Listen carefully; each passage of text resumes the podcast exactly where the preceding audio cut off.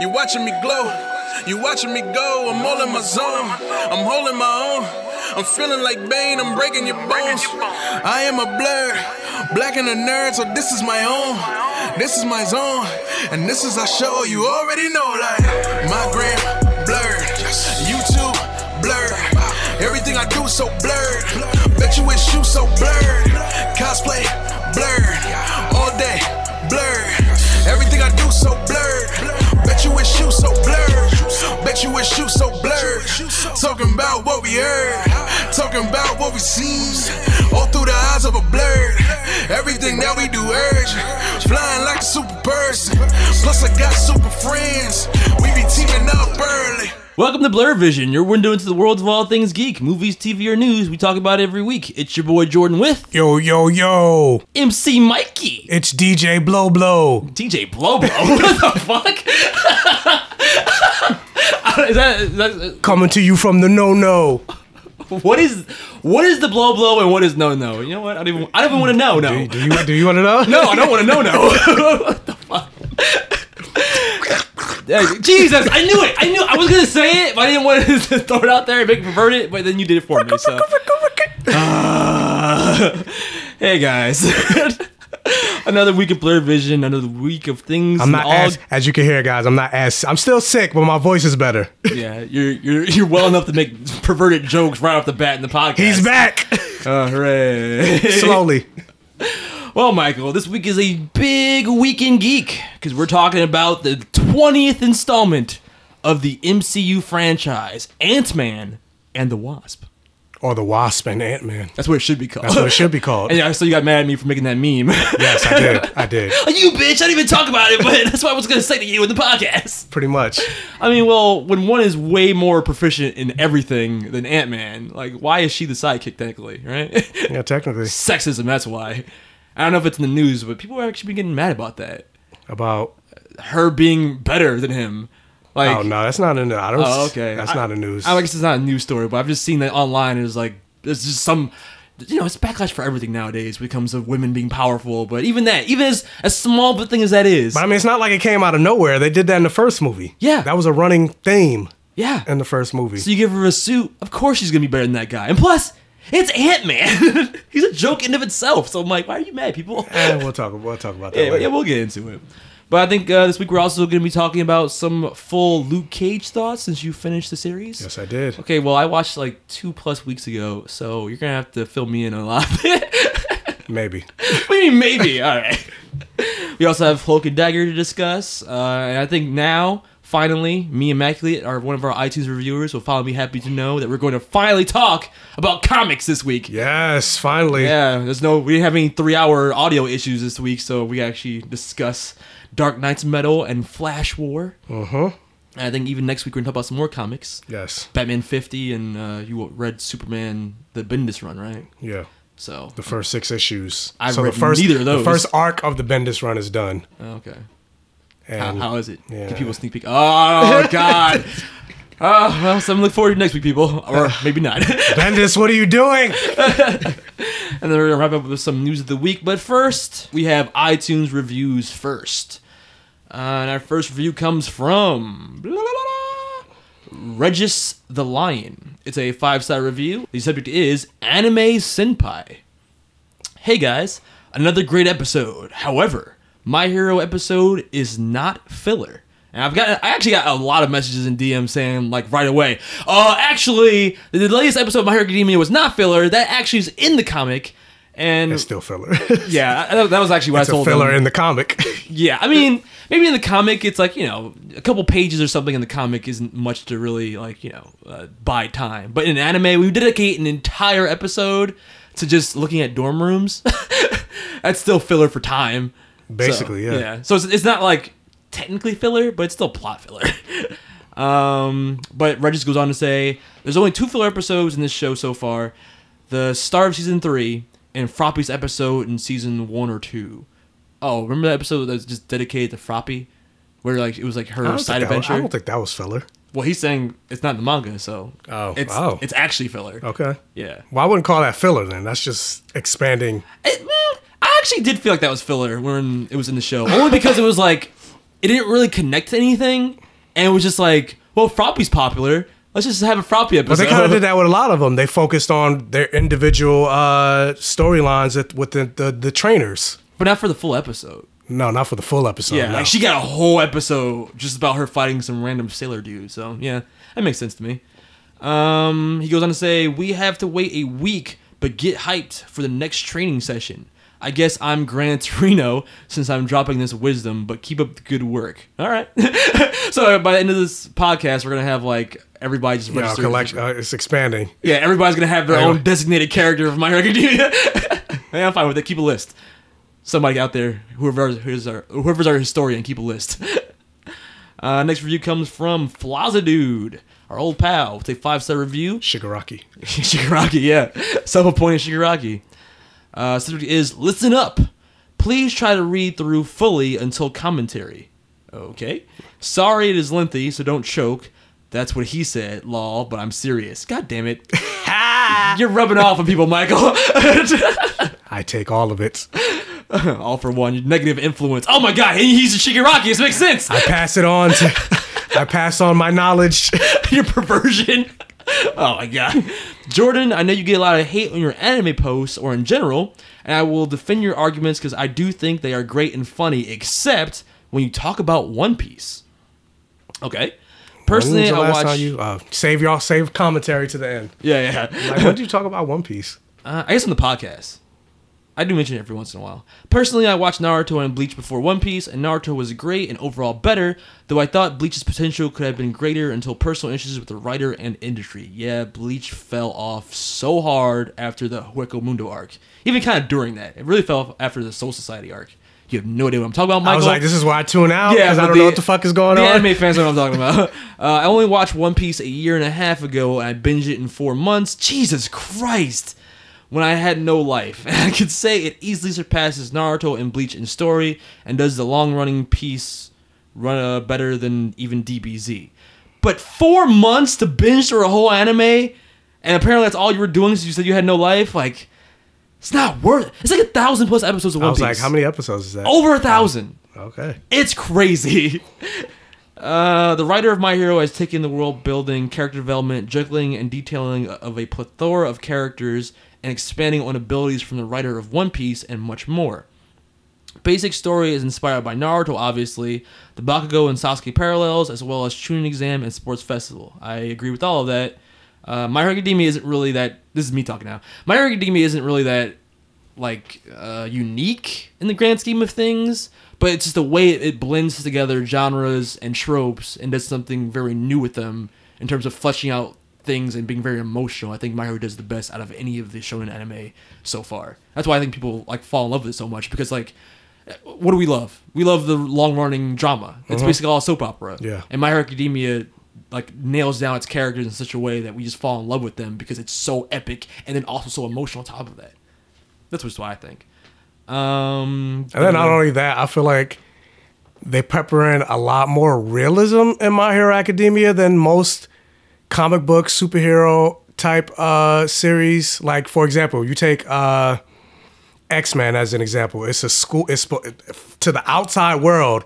It's just a school for kids that have mutant powers. Yeah. But like every week they're getting attacked, and yet nothing happens to the school. There's no the, the there's no uh, outcry from the public or yeah. the no- the- gets destroyed, rebuilt every week. basically. But Yeah. then then that's it. Then it's just they just start a new arc. Whereas this with My Hero Academia, it's like they're showing consequences in terms of the outside world, Mm. where uh the, with the uh, building being destroyed, or not the building, but uh, villains attacking and stuff like that, or even when uh, Deku and the students use their quirks outside of school, like they were almost expelled. Yeah. You don't really see that in other manga uh, or not manga but like superhero series or anything Yeah, like that it's just like fantasy. yeah it's just like oh they use their powers whatever even harry potter like oh you use your powers your wizarding powers outside of harry of the hogwarts but who cares moving on yeah, no one has like a camera phone or anything, take pictures or nothing. yeah basically Yeah, it's just it's. I think it's because it's tightly written. Same thing with their quirks themselves. Like they expand upon their powers and have realistic explanations for how they work and how they can be utilized in a fight, for example. Um, da, da, da. I respect your opinion and understand your views, but there is a reason One Piece has been number one since it has been conceived. I don't think I actually ever said I hated One Piece. I just didn't never watched it, and I couldn't get into it when I tried. Um, in terms of anime, it isn't perfect since it is weekly and has to be paced slower compared to My Hero, which is seasonal. Manga is definitely easier, but the soundtrack and voice acting does make the anime phenomenal. I do think that the moment One Piece ends, My Hero is a shoe in for the top spot. It is easily the best of the new big three. Uh, but if you do plan on saying anything slightly shady, okay, don't do so unless you truly experienced it. Have I gone on like a hating tear about One Piece? That's why I said I earlier. so. I was like, when was the last time I heard you mention One Piece? I think whenever I do, I'm just like I just couldn't get into it. I, I never watched it, so it's not like I can say it sucks or anything. Uh, this wasn't meant to be aggressive. I just don't like how people use the same reasoning against you when you talk about anime in general. If you haven't experienced something, don't talk trash or throw shade. I, I mean, I agree with that. But again, have I thrown shade at One Piece? apparently you did. I guess I did. I don't know. Sorry for a long-winded review. Shout out to the greatest of all time, Michael. Don't really expect this is the greatest show. Oh! Uh, I don't really expect Michael to give One Piece a shot since he doesn't like being boxed in. But all love to you guys. You are the best. That's the word from this blur. Till next time. All right, Flaza. Apparently, I pressed your One Piece button and it made you go off. But, but yeah, no hate on One Piece, man. I just haven't watched it. And Luffy's like Goku, you know, and I don't know. He's just gonna snap you out of existence. Word. He's- You're the first. Well, Thanos kills both of us in that little online thing, right? Yeah, yeah. For the good of the universe. Racist. Our next review comes from Cloudy Visuals. It's a five star review.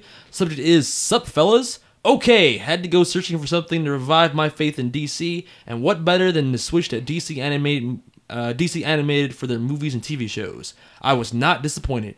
Have you guys ever seen Justice League: The Flashpoint Paradox? Hell yes, Yeah. it's fucking great. I just got done with it, so I must say it was effing dope. If so, can you refer me to the podcast where you talked about it? I don't think we actually reviewed it. Though. no, because that came out years ago. Yeah, that was before our time. Um, if not, then watch it. There's deaths and stuff. I like that. Okay. There's deaths and stuff. Uh, dare I say Thanos level. Michael B. Jordan as Cyborg's voice was a dope add-in.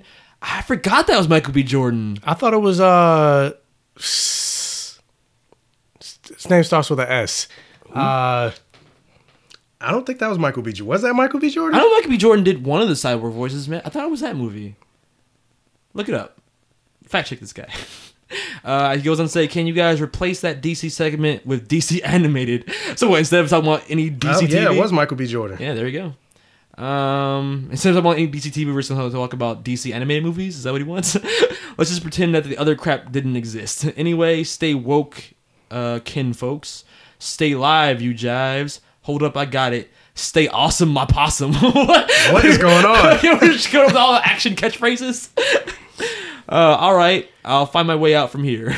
Stay black, not whack. Stay blurty, my dot dot dot. Insert Jamaican a- air horn nerdy. okay, I'm done. All right. Stay. Well, we can do the, the, the Luke Cage version. Stay nerdy, my brethren. Oh, there you go. My brethren. I can't wait to hear your thoughts on the uh, the whole show. Um, Those accents. Besides Bushmaster, fucking they were terrible. to me, well, not terrible, but like Actually, they, I wanted to ask that they because were like wa- I thought they were great. like they wax and wane. Like one moment it'd be like, okay, that was decent. And the next me, the next scene, it's the same person. I'm like, all right. Too stereotypical. It was like it was. You could tell it was fake. At least I oh. could. Oh. See, I couldn't. I was be like, oh man, the dialect was amazing. You're like, Granted, I'm not Jamaican, but still. You're still Islander, right? So yeah. Um, and our last review comes from our old pal Jacob, aka the Spider Man. It's a five star review. Subject is thanks all around. Hey everyone, amazing podcast as always. I think last week, dare I say it, was one of your best episodes yet. And he's not biased at all. I was gonna say why, because I was sick. no, because he was on it. uh, I can't thank you guys enough for having me on. It was an amazing experience and so much fun. Can't wait to hear your thoughts on Ant-Man and the Wasp. I loved it up until the mid-credit scene. Fuck Thanos. That's all for this week. Until next time. Yeah, I think we all can uh, agree with that. Fuck Thanos. there wasn't really a villain in the in the uh, movie, but Thanos was. He was the villain. yeah, he's the villain from now on for everything. From now on, Oh, stop! Stop giving me all these great showman feels. Like God. Thanos will be the villain of MCU. from now on. All right, let's talk about it. Now, now, now I'm in the mood. Uh, so yeah, let's get into this week's main topic: Ant Man and the Wasp. We unleashed something powerful that could destroy the world. We need your help, Scott. We got this. You know, I'm an Avenger now. Yeah, so you've mentioned. Just follow my lead. Great job back there. Are you gonna say the same thing to me? Good job. Thank you. You go low, I'll go high. I have wings. Why would I go low? No, I know that. I just want to make sure that these guys do. Ladies and gents, this is the moment you waited for. Ant-Man and the Wasp! Shrinking and growing, what more can you ask for? Ant-Man and the Wasp! Alright, stop it! Alright, fuck it, alright. We're reviewing Gary Shulman again, guys. I'm changing the title of the podcast. The greatest Ant Man and the Wasp show. I don't know. All right. Um, for those who don't know our our rating system here in Blurred Vision, I will drop it here. We here at Blurred Vision have a very simple rating system. It goes from poor vision to perfect vision. In the middle, there's passable, and then you have less than passable and more than passable. Thank you, Ketchupon. I haven't heard from Ketchupon in a while. I wonder how she's been. I don't know. She she abandoned us. No. well, her voice will always remain in our rating system, so like a ghost. And speaking of ghosts, the villain of this movie. Oh! Why are you doing this to me?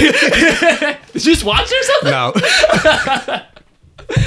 All right, but yeah, the sequel to the first Ant Man movie, which was it was an okay movie. I mean, you know, if I was gonna give that a rating, I would probably give that like a high passable, something in that range. It's funny because Ant Man and the Wasp, just like Ant Man, was like they, they always throw that movie right after the big Avengers movie to be like a palate cleanser kind of thing. Um, I think this is way more effective than that first that first go around with Age I'll give Ultron. first Ant Man more than passable. You give it more than passable? Okay, so you liked it a little bit more than I did. Um, I think my main problem with the first Ant Man was the villain. Like it was just, that, that was back in the days when Marvel's formula problem was generic, tropey, and very one dimensional villains. Because remember, the Yellow Jacket's whole Yellow shtick was, yeah. "I hate sheep. I make them goo." And he was he was basically uh, Eb- Eb- Ebediah Stain. That's his name. Is that his Obadiah Stane? Yeah, I mean, the first Ant Man was basically Iron Man, just with shrinking instead Yeah, of much. being Iron Man. um, but yeah, this movie I think is bigger, better. It's got uh, not only this uh, Michael Clark, what's his name? Michael Clark Douglas. Douglas. Michael Michael Douglas. There's no Clark. No, that's Michael. You're thinking of the other guy. Oh, the big black guy. Yeah, the, king, the kingpin. All right, so Michael Douglas, uh, Evangeline Lilly. We've got uh, Scott Lang. Scott Lang. We got Paul Rudd, Paul Rudd. Um, Michelle Pfeiffer, Lawrence up Catwoman, uh, Laurence Fishburne, Burn. Burn, You're racist. Burn, Burn, Born as uh, Goliath or Black Goliath in the comics, Yes. because he's black. yes, Michael. because he's black. In case you didn't get it. But um, I guess we'll start with our non-spoilery thoughts about the movie, and then get into spoilers afterwards. Um, since I'm already talking, I guess I'll start with my thoughts. Um, so I think I, I kind of made it obvious already, but I like this movie a lot more than the first one. And I think the reason why I liked it was mostly because they took the ridiculous aspects of it and kind of dialed it up to 11. I would call this kind of like a live action Saturday morning cartoon because the tone is just a comedy throughout. I liked the fact that they did do a lot with the shrinking and enlarging premise. Um, they do a lot with like ants being large in this movie as opposed to just being small and like just random little mini workers used for like uh for heist stuff. They they took that that concept and applied it to like, well, what if we had worker ants and made them big and they could just basically build shit for us. so it, it kind of brings like the sci-fi elements to it in a big bad way, which I really enjoyed. Um, the supporting cast I loved more so than the first. They gave Michael Douglas a lot more to do in this movie. Um, he was kind of just an exposition machine in the first movie. and this one, they gave him actual comedic beats. Um, Evangeline Lilly, she shines as the Wasp. She definitely steals the show this time around. And I mean, of course she does. Like like we said before, she was a badass in the first movie, so you get that bitch wings and tasers. Of course, she's gonna be the best part of the movie. But they didn't do a lot with. I thought they would. Is the Giant Man stuff?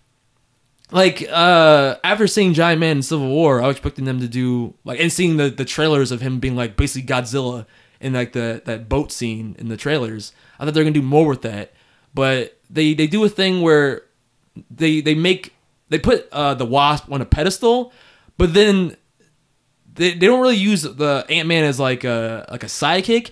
They kind of just made him like a like a bumbling sidekick. Like he's not like Robin. He's like Iron Man three Tony Stark, where his suit's completely malfunctioning the entire movie. Like that's an interesting way to go. But I feel like they kind of robbed him of having any like really cool action beats in the movie. Um, but that being said, in terms of action, I do like it more than the first because when there is action, uh, the teamwork and the action choreography is way better than the first movie. Like they do, they do a lot of, they put a lot of thought, I think, into the stunts in terms of like shrinking, enlarging. You see kind of in the trailer with um, the wasp kind of flipping around in that kitchen scene where she's running on the blade of like the knife and she's beating people up with her fists. But when they get into choreography with um, Ghost, I think that's where it really shines because then you have like two people shrinking and enlarging and like combo fighting, but then you also have ghosts who can like phase through things, and they kind of use that cool effect too. Like one point, Ghost grabs the Wasp and there's like a suplex through a uh, through a like a table, and like when she does like you know when you do a suplex, you're like you you're basically hurting yourself too because your back is bending into the the the, the fall, but she phases through the table as she like launches with the Wasp into it. So it was like, kind of cool how she didn't really get hurt when she did it um, on the subject of of Ghost, the villain, way better than Yellow Jacket. Way better. um, they, and they're doing a thing in Marvel a lot now where the villains aren't so much villains; they're kind of misunderstood villains or sympathetic villains. Um, the ghost ghost in this movie is more of a victim rather than a straight up supervillain. Um, when they get into her origin, you kind of understand why she has the powers that she does and how they work. You kind of feel for her. I feel like they could have done more with that. Um, so she still ends up being not quite the level of like a Killmonger, obviously, or a Thanos, or like even a Loki or anything like that. But she's definitely a, a head and shoulders above somebody like I don't know, but even somebody like like an Ironmonger, a Yellow Jacket, uh, a Ronin, she's better than all those. So the, the Phase Three trend of having strong villains, I think, is still kind of holding true in this movie, despite it being a comedy where it doesn't really need to be. Um, the plot is pretty basic, but it moves fast, so I definitely enjoyed it more for that. Um, I think the only thing I didn't really like in the movie is I, earlier I said the supporting characters I liked, but by supporting characters I meant the actual characters. The characters I don't like, I'm starting to become annoyed by them. So I'm starting to join the like the hater brigade. And I was like, oh my god, he's so annoying. Lewis and them, they need to fucking take a chill pill. Lewis and them. Lewis and them. Lewis and his three amigo, his two amigos, T.I. and uh, I don't know, The Russian- the yeah, the Russian stereotype. guy. Yeah, the Russian stereotype dude who isn't even Russian. He's just, if you see him in interviews, he talks normal. That's all uh, like an act he's putting on. Um, I feel like in the first movie they incorporated those side characters better into the story, but in this movie, it just feels like they are literally shoehorned in the scenes. Like it it feels like every time Lewis shows up, there's like an excuse to bring him in, and like I, I get why because like I said, it's a comedy, and like I noticed that. And in plus, our- you liked him from the first movie, so oh, let's bring him in. yeah, do like, more with them. Kind of the same thing I said with Sense8 was like, oh, because the show is ending, you have to bring in these other characters, but there's no real story reason for them to be there. Yeah, exactly. Um, they did they did do the one thing where he tells the stories. I thought that he had a very good story reason why he launched into like those long-winded stories where like he does the voiceovers for the characters. That was good. That's probably the only time I thought that he was well written into the story. Every other time it was like, "Hey, Lewis is here. Why? Because we need some comedy." It's like there's already comedy, but it's like we need more comedy. But I get it because, like I said, this is for this is like a Saturday morning cartoon, and I noticed the kids in the audience. I saw the movie twice. I I noticed the kids in the audience laughed the most. When did you see it again? I do things without you. Well, I don't like it. oh, wow, okay. But uh, I noticed the kids laughed the most the Lewis scenes, like all of them. And same thing with the other, the other his friend characters. So like, I get it. Um, the and the other thing I thought was surprising was I thought there'd be more focus on Janet Van Dyne, but there wasn't really. And I feel like the third act kind of falls apart in some ways because uh, they just kind of rush through how where she's been in the quantum realm, some of the things that she like how she survived in the quantum realm, some of the new abilities she has from the quantum realm. All that stuff just kind of gets brushed over really fast and it's like, "What? How? Huh?" And there's no explanation. And maybe you're saving that for a third movie, but I feel like it like the movie got progress- progressively weaker by the time it got to the third act.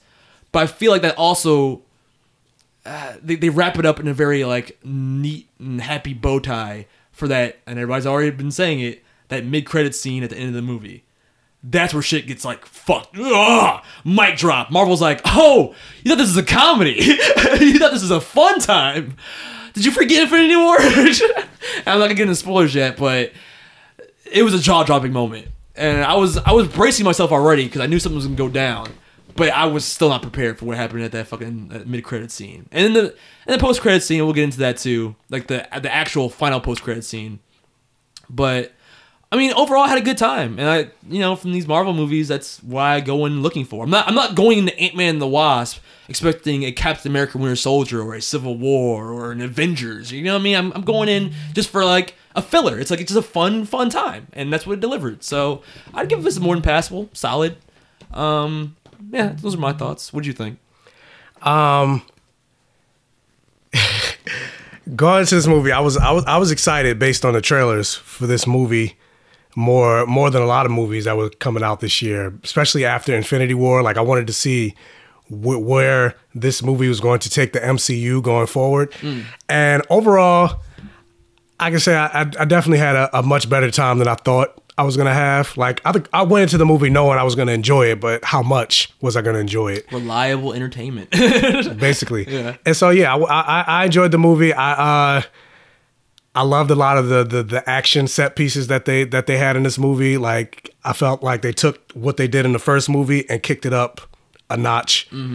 And it was fun to see what they did and like the shrinking technology. Like it was it was great. And then not only that, but they did they uh, not just the shrinking technology, but even the enlarging technology. They they took to an, another notch more so than in the other Ant Man movie, where Yeah. not not just not just uh with Paul Rudd turning into Giant Man, but like the Pez that you saw in the trailer, or like the the salt shaker and all that other stuff. Yeah. So that was cool to see more of that.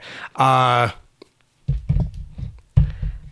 Going, going into what uh, I said, I was mad. I was mad that you took my thing. I was like, yeah, this movie should have been called The Wasp and Ant Man because I feel like this is more her movie. I wouldn't necessarily say she stole the movie because I think the point of this movie was for her to have the spotlight.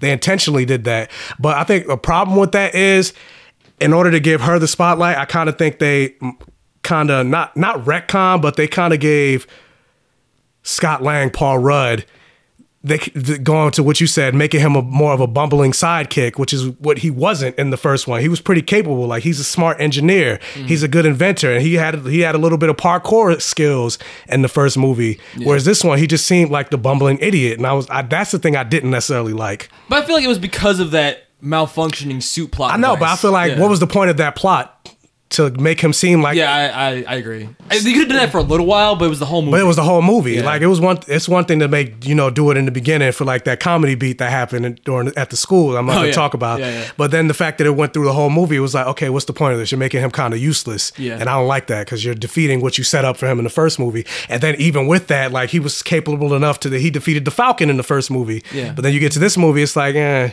He, he, he basically serves no purpose, more or less just for comedy. just for comedy. And then what happens with Janet? That's all really his only purpose. That's the thing I didn't like. That's weird. It was very weird. but yeah, uh, also going with to, to what you said, like, because a lot of people say they like Michael Pena's character, and all. I, I feel like he was the weakest part of this. The weakest part of this movie. I didn't like pretty much any of his. Like, I like Michael Pena, the actor. I wouldn't and say he's like- the and I- weakest, but and I he's like one of the- the And I like yeah. the character.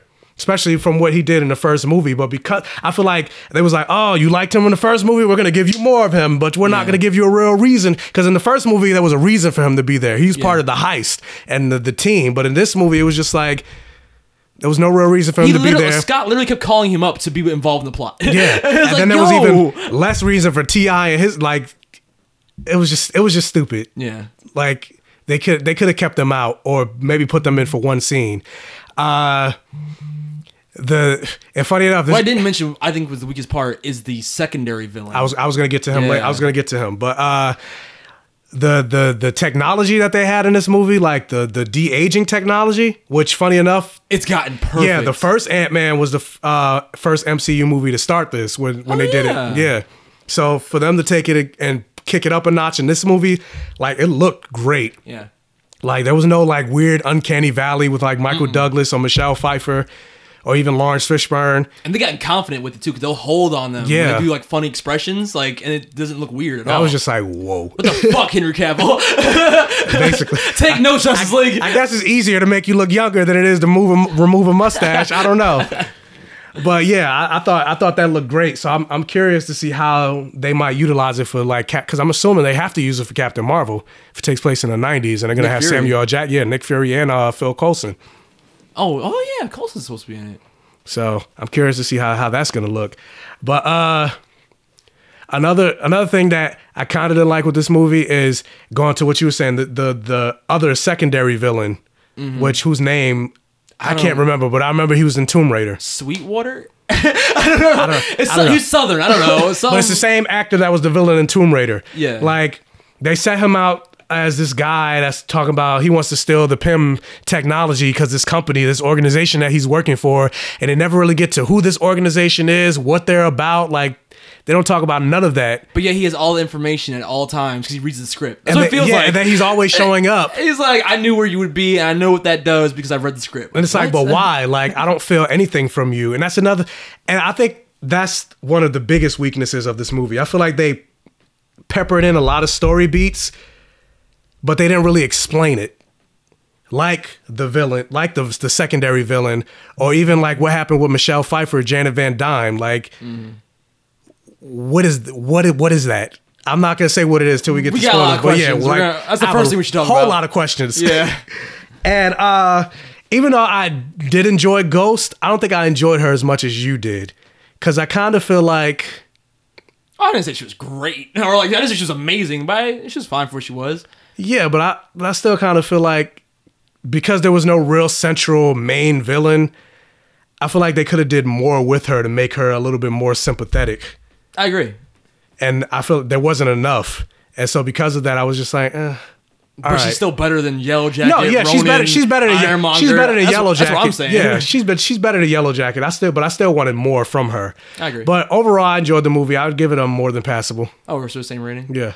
Okay. I know we both didn't mention. I was expecting you to say something about it. The best character in the fucking movie. Oh, Cassie don't- Lang. Yeah, Cassie yeah. Lang. Yeah, I, I, I, I like those moments that he had with his daughter. Yeah, she's adorable and a great actress. Yeah, and it kind of makes me sad because you know she's not going to be a, a Avengers four because she's been cast as an older Yeah, stature as an older version of her. as an older version of her. So I- we were saying in the theater, I was like, man, they better fucking do whoever that casting person is. They better do their job because they need to find somebody super charming to make me believe that it's the same girl. yeah, because like that moment, she was she was great. the moment, like it's in the trailer, but she's like, "You need a partner, Dad," and he's like, "Well, she made it seem like she doesn't want anything to do with me." He's talking about Hope, and she's like, "Wait, who?" He's like, "Oh, Hope," and she's like, "I meant me," and he kind of laughs like, "You," and she's like. Don't laugh. Like her face is like, oh, she's so precious. And even the uh, She's like little baby Deku. Like how it's so cute. and even the in the co- well in the comics he's a Shield agent, but in the movie he's not because you know Shield is gone, quote unquote. Who? Uh, Randall Park's character. I heard a lot of people complaining about him, but I Randall like Parks. Oh, Woo? The, yeah, Woo. Oh, A lot, a lot of oh. people were complaining about him, but I liked him. Why? Why did they complain? Because it was like, oh, his jokes didn't land, or he was only there. The same reasons we don't like Michael Pena's character. Say, oh, he was just there for comedy beats. They don't like Woo? They don't like him for that reason, but but they like Michael Pena's character. They could have gotten rid of Pena completely and just Ex- had Woo. yeah. Because he actually has story reasons for being there. He's the guy that's like, because Scott Lang's under house arrest for the whole movie. So, like, he's the guy that is like keeping tabs on him. But, yeah. Mean, so I didn't have a problem with him. At I all. liked I liked his little co- humor beats and comedy. yeah, me too. It's just Michael Pena that, and I was just yeah. forced. Very all, all forced. forced.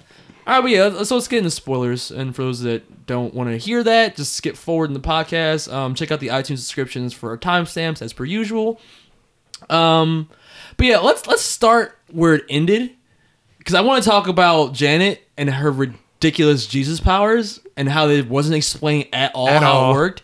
So here's the thing: when it was getting toward the end of the movie, and you're starting to realize that because, and here's another thing: Goliath, uh, Laurence Fishburne's character is revealed to be a villain, Kinda. kinda. But that's the thing; he's kinda a villain. You see that he's only doing it because he doesn't like uh, Hank Pym's character, and and they're that's something we're going to talk about. They're uh, Hank Pym and uh, and what's his name? His actual name, Bill Foster. Bill Foster. Their their banter I liked a lot because they both don't like each other, and you guys see like you can kind of see the history in just their conversations. Um, but the fact that like once you start realizing that he's not really so much of a villain, he's more just trying to help this girl that he kind of like you know um, saved from Shield that was being used as a weapon, Ghost. Like when you get start getting toward the end of the movie, and you realize that Ghost isn't really a villain because she's just in constant pain and trying to do anything she can to alleviate that pain, which is to use Janet's quantum energy to fix her weird interdimensional phasing ability. Sure, whatever. a lot of it's just like what. Also, part of me when I was watching Huh? the movie, when it was like, "Oh, she's been a she's been a, a underground covert agent of Shield this whole time," I was like, "Well, where's wait, where's that story?" like, Yeah, they could have done more with that. Like, guys, like, like, like you said, it's kind of a disservice to the movie because they could have gone more into that. I'm like, considering Shield was being controlled by Hydra, you don't think she would sh- like show up in like Winter Soldier or something like that? Like, give me give me some more, give me some more of that. retcons. but like toward the end of the movie, I'm like, okay, things are wrapping up pretty like. It's getting to the point where like there needs to be some true villain here because there's not really anything like there's there's no one for me to be like that's the villain. You know what I'm saying? So like I thought like maybe I didn't want this, but I thought Janet was gonna become a villain because like the whole movie like she's possessing Scott Lang's mind and helping them figure out how to get into the quantum realm. She's talking about how she's had 30 years to plan or like figure out the algorithm to help them find her. I'm like, but I thought in the quantum realm you're just like you're just trapped in stasis kind of thing. You're just floating in nothingness. Not like you could have time to plan and shit. And then when you get to Janet and she's actually in the quantum realm, she's suddenly got like a cloak on. She has a spear. She's turned her wings into a spear. I'm like, okay, where did she? How did she have? How did she do this stuff? Not only that, but again, going back to the first movie, they they talk about the quantum realm being outside of space and time. yeah, So in my mind, I'm like, how is she aging? And you're aging- Then if she's aging, how is she? If there's if she's in the quantum realm, how is she sustaining herself? If obviously she's aging, like quantum food. yeah, like what? How is she eating? How is she, you know, drink getting water? Like, it would make more sense to me if she didn't age, and then it's like, okay, well that makes sense because you're outside of space and time. But clearly, if you're aging, then you need you need food, you need a way to live, and so I'm like, I don't understand any of this. Yeah, and she just waves. And then they talk about, oh well, I've been here for a while, and with time you evolve. But I'm like, but that takes does that evolution takes time. It didn't just happen as but soon what does you that got even mean? I evolve. Uh, yeah, I- hey, what does that mean? But I'm like, but that takes time. Like, if, if anything, let's say it took a year for you to get these special powers, you still needed to eat in that year. Like, I don't Yeah. understand any of this. Yeah, and the special powers. Suddenly, she's like quantum Jesus, and like she can touch Hank Pym and heal him going crazy in the quantum realm. Okay, that's odd. But then fast forward, She's when she also gets- able to heal ghosts Yeah, of her she heals ghosts of her powers. temporarily. I- yeah, I guess it's temporary because they're trying to get healing stuff at the end of the movie. Yeah. But like, how, how explain movie? You need to explain more than that. If you if you just suddenly introduce a character, And nobody even says what. yeah, They're well, just like- Scott goes tells Hank like, "Did you know she could do that?" And he just kind of looks but at then him, that was it. But not, Hank didn't even go like, yeah. Yeah. we need to study you. Like, or like, just just give me like a what? Huh? Huh? Nothing. Just but the movie just keep- keeps going, so there's no time to even talk about it. But I'm like, that's a big plot device that you just threw at us, and you just expect us to go with it. Like, it's, just- Right? it's weird. can she? Can she defeat? Is she the key to defeating Thanos? Like, That's what it kind of felt What? like. It was like that's just it's odd. So that's why I was like, you don't have a character like in any other movie when you have a character like that that ends up becoming the villain. Like, oh, I've become one with the quantum realm, and it's told me to take over all dimensions or some shit like that. I didn't want that, but that's what I was expecting. yeah, considering who. Granted, it's not the comic book version of Janet Van Dyne, but I wouldn't want that either Yeah, because she's still a major c- character in the Marvel pantheon. yeah. But so it ends up being she's not a villain at all. It's just it's face value. She's fine, and she just had time to plan how to And get out of the now quantum she's a god. and now she's got god power. She's she's quantum Jesus now. Yeah. Okay, whatever.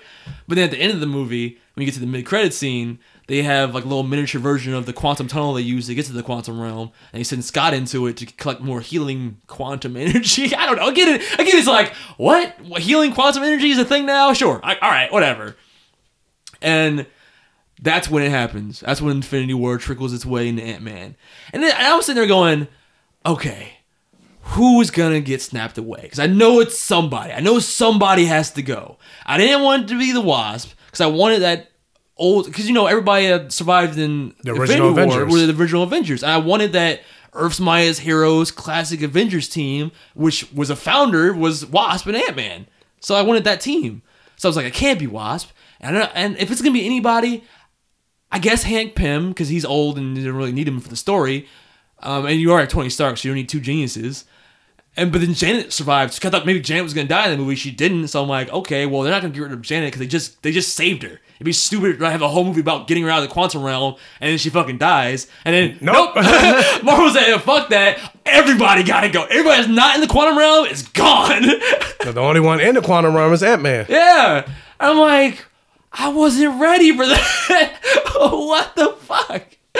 Which I mean, everybody, everybody that watched uh, Infinity War knew that's how this movie was going to end in terms of the post credit scene. you, I'm getting blasted online for spoilers. 'cause I'm saying like it's not a happy ending, even though commercials are telling people the ending is will blow your mind. The ending is breathtaking. because everybody knows. Yeah, it's like how you don't think it's, you really don't think it's gonna connect to Infinity War at all. People really just gonna have have a whole movie just not even mention it. No Infinity War at all. so yeah, it should be obvious. But the fact that they do it and it's like everybody but Ant Man, and then what I think was brilliant. I mean, even both of us said like the movie's to end. Well, I, I thought it was to be Ant Man and Wasp, and because I didn't think they were to get rid of her. But like I was like, they're to be in the quantum realm. And then they come out of the quantum realm, and that's when they realize the world has been snapped away. But apparently, well, Marvel was like, I'll see your prediction and I'll raise you. And motherfucker's stuck in the Yeah, he's quantum stuck in realm. the quantum realm, It's so like, yo! But I like that where it's like, guys, guys, and that's how it ends. And then you wait until the post credit scene, hoping for some kind of Nick Fury post credit moment of like, oh, there's still some hope left. Maybe maybe his daughter like is wondering where he is, and it's like a good tease. yeah, I hated, like, I, hate, I hated the post credit scene. See, all right, let's let's talk about that because I I've seen that online too. People hated it, but like I liked it because spoilers. We're, we're in spoilers, but when they get to the when they go to the post credit scene, all it is is the empty house of Scott Lang, and maybe we, we're not really sure if it was also maybe um Cassie Lang in them's house. It's weird to show the empty house that we already know he's not there. So obviously, it's empty. Nah, I think I think it was his house. was just his house? because he has the drum set. Okay. So I guess maybe the point of that was not that it's empty, but the TV had like the the emergency broadcast thing on. So that shows you that the world is being affected by Infinity War as well. But then it shows the ant that's been walking around his house or his apartment or whatever the entire movie, um, wearing his uh his ankle brace for his home his house arrest, playing the drums, and it literally just plays the drums. tss, the end. but see, I like that because it felt like a big fu because they knew people were gonna wait for some kind of hope, and it's like, nah. But I mean, that's no hope. fine. But the reason I hate it is because they showed that shit in the trailer. So it's like, I think that's why it's brilliant. no. I'm like, you're gonna show me the post credit scene in the trailer. It's like, But what- see, in the trailer, you had no, you would never have guessed that that was gonna be the last scene of the movie, and not like a Spider-Man two way where it's like, oh, he fights Rhino. How's that gonna end? It's like a that's probably the weakest part. I didn't care about that in the trailer at all. Anyway, I didn't care about him playing the drums. no, I didn't care. But the fact that I've, you, in hindsight, it's like, okay, you saw that in the trailer. Like that's corny. Ah, I liked it. It was like it's like uh, Captain America in Homecoming, patience. But in this case, it was like But you didn't see that in the trailer. No, no, no. I, I don't care if I see it in the trailer or not. It's, it's more about like, oh, you thought it was gonna be hope. Middle finger. And Marvel was like, we out. Drop the mic.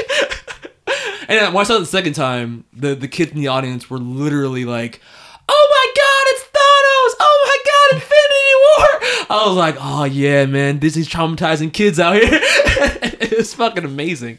I was like, the whole movie was a comedy. Like I've never seen a movie whiplash its tone so hard, like 180 from like a comedy to really a tragedy in like one moment. You know what I mean? It's like it's it's the equivalent of if like at the end of Frozen, like the whole thing plays out, yay, we won, Riverdale or whatever is saved, Arendelle is saved, And then an iceberg just falls on Elsa. yeah, then everyone dies. The end. it's like what? Let it go, and it just like, it plays it off like that. But like I said, I mean, nobody's really surprised that that's how the movie ended. It's just I don't like. I wanted I wanted something different than what was shown in the trailer. It's not that I'm surprised because they, they, they did the one up of the quantum realm thing. Because now it's the question of how are they getting out? How is he getting out of the quantum realm? You know what I mean? I know he's gonna get out, but like they had more than just oh people are dying. It's another question of and also how is Scott gonna get out of the quantum realm now? You know what I mean? Mhm. Yeah, that's true. Because I do wonder how he's gonna get out. Like is Iron Man gonna like no one knows they're But there. I mean, he got he, he got out before. He figured out how to get out before. That's because he had that that re-enlarging thing, and this time they were waiting for somebody outside to press the button. So like, is Luis gonna find the van or something? Like, Uh, maybe and even at the end, Doctor Strange. like, Doctor Strange saw the vision in his mu- many multiple universes. yeah, but he did. He told somebody. He, left, He told le- somebody. le- He, left Wong a, a, a note somewhere. Wong just partying because he's just chilling by himself somewhere. But even like the the the stinger of Ant Man the Wasp will return question mark at the end is like a yo fuck you Thanos. so that so that to me alleviated the issue of there not being a true villain in the movie because it just felt like you know a popcorn good time like it was just a fun movie. But then it's like Marvel's reminding you that the true villain is fucking Thanos. Yeah, and I knew. And, like I, as the movie was wrapping up, I le- I leaned over to you. I was like, "They're doing this on purpose. This movie is ending way too happily." Ghost and, and uh, Goliath are happy together. Yeah. They're all by themselves. Janet and Hank are getting a house on the beach. Yeah. The hope, hoping, hoping uh, Scott are together with the daughter in the back and watching TV. Oh, that was cute. And a The miniature, laptop. yeah, the miniature driving. I'm like, yeah, it's ending way too happy. What was the They're doing. song? It was it was literally like, like everything's gonna be okay. Like what was the song? I was like, yeah, they're doing, they're setting this up on purpose because Thanos oh is come on, coming. get happy. I was like, Thanos is coming. They're doing it on purpose. word. Come on, get happy. Oh God. uh, but yeah, that was the- the ending. But um, was it? I feel like there was other things I wanted to talk about that were during the movie. Oh, the movie did a lot of like back and forth for me in terms of like, oh, that's stupid. Oh, there's an explanation for it. Like in the very beginning when they show that ridiculously like elaborate Indiana Jones type fort that Scott Lang made with his daughter, and they're uh-huh. going through like different like traps and trap doors and slides through the house and shit like that. Uh-huh. And we're both like, who the fuck has time to make something like this? But then it's like, oh, actually, He's on two year house He's on two year. He has nothing else to do. So I was like, oh, okay, all right, that makes more sense. Or even with the the the reveal that uh, Bill Foster was a villain, like him being Goliath or being a villain. Like I was just like, oh, that fucking sucks. But then you realize that compared to Ghost, he's really not a villain. Like he has he has he he has a goal in mind, but he's not even sure if what they're trying to do will kill Janet. You know, what I mean, it's still a question mark in his mind. But he just doesn't like Hank Pym, so he's like, no, we're gonna do this and fuck you. But even he, So, like, so a Matrix reference in there. there's a Matrix reference. Well, kind of not real, not probably not on purpose, but you think about it, like he was uh, Morpheus, and he fought those two ghost twins, and now he's with a ghost oh, type ah, phasing villain. Yeah. eh, that's interesting. but yeah, he, he doesn't want her to attack um, Scott's daughter or anything like that. Like I like that he has he had limits, and and even Ghost, you kind of understood where she was coming from with uh. Like she wasn't complete. yeah, she even she, even she even she went along with it. Was like if you just, if you attack his daughter, I'm out.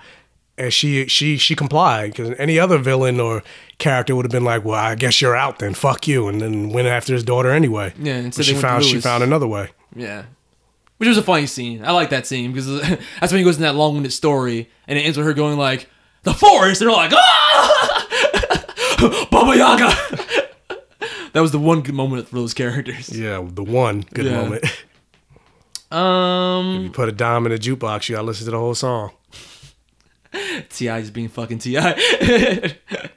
uh, was there anything else? I don't know. I felt like there were. I wanted them to do more with that giant man stuff, like that Godzilla thing in the trailer. That like little, a little moment in the trailer with the, the ferry boat. I thought they were gonna do more with that. Yeah, considering it seemed like in Civil War, he kind of he almost he kind of perfected it, but it seems like well, I guess it's because he went Giant Man without wanting to go Giant Man. Mm, well, yeah, but it was also like, why didn't they just fix his suit?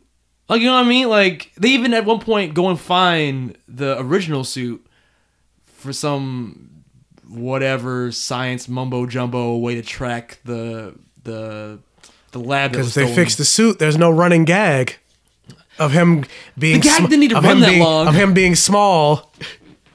That was that was funny though in the, In the- in the school. school, Yeah, yeah. Where they make him like, and it's like very Deadpool, where he shrinks to like little kid size, and he's like wearing a little tarp or a little uh, rain jacket or whatever. Uh-huh. And the guy, one of the teachers is like, "Hey, where's your hall pass?" And he runs away with his little waddly arms, and he's like, "Hey, ah, whatever." like in the movie, have him chase, have him chase Scott, but he's just like, "I'm not paying enough for this shit. I don't Yeah. care." I, I was expecting him to say that I'm not paid enough for this. That was basically it.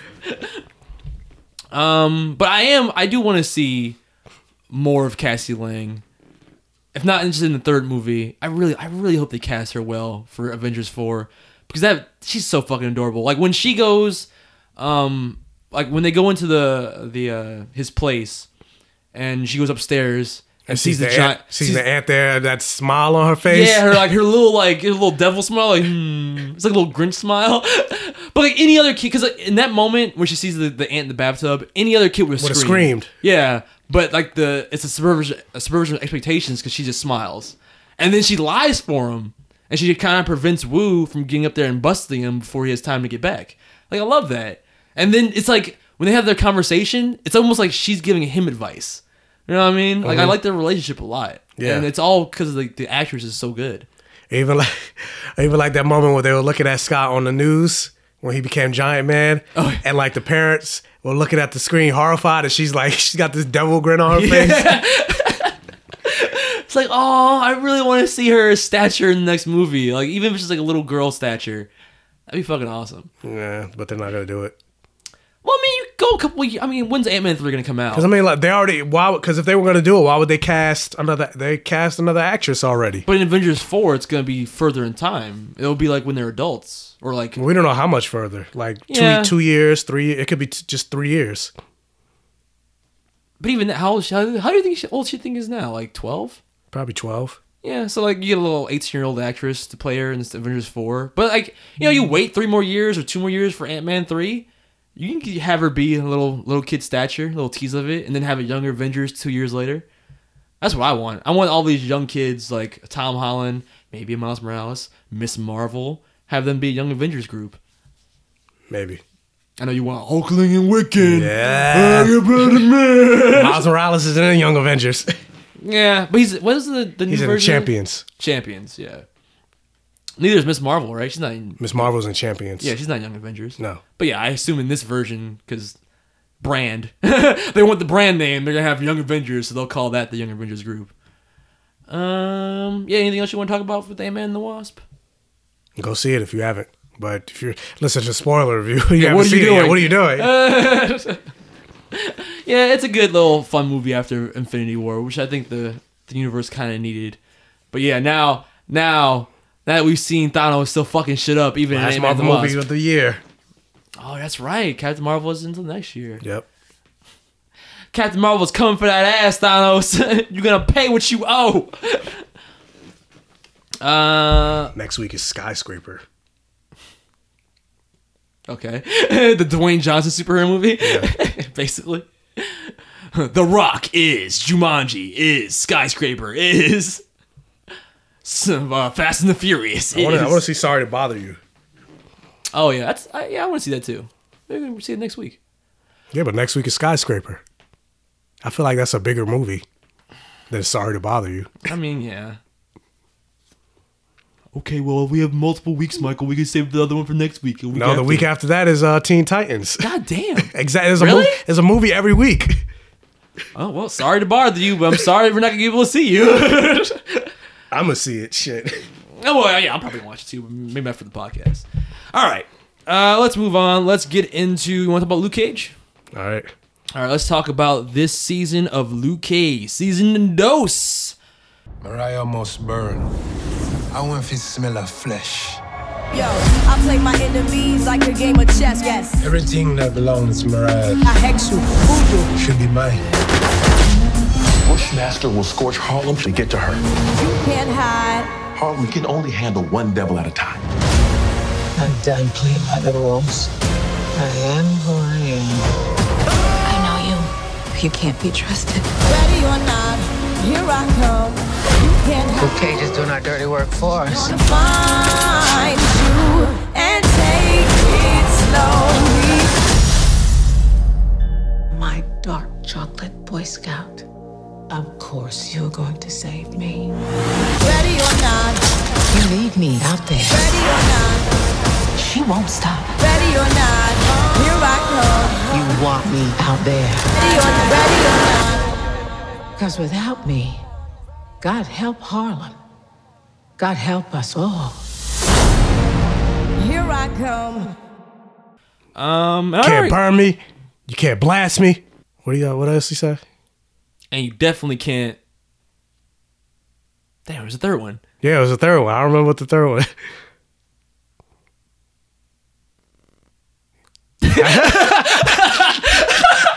People just got lost and thought like, damn, what is the third one?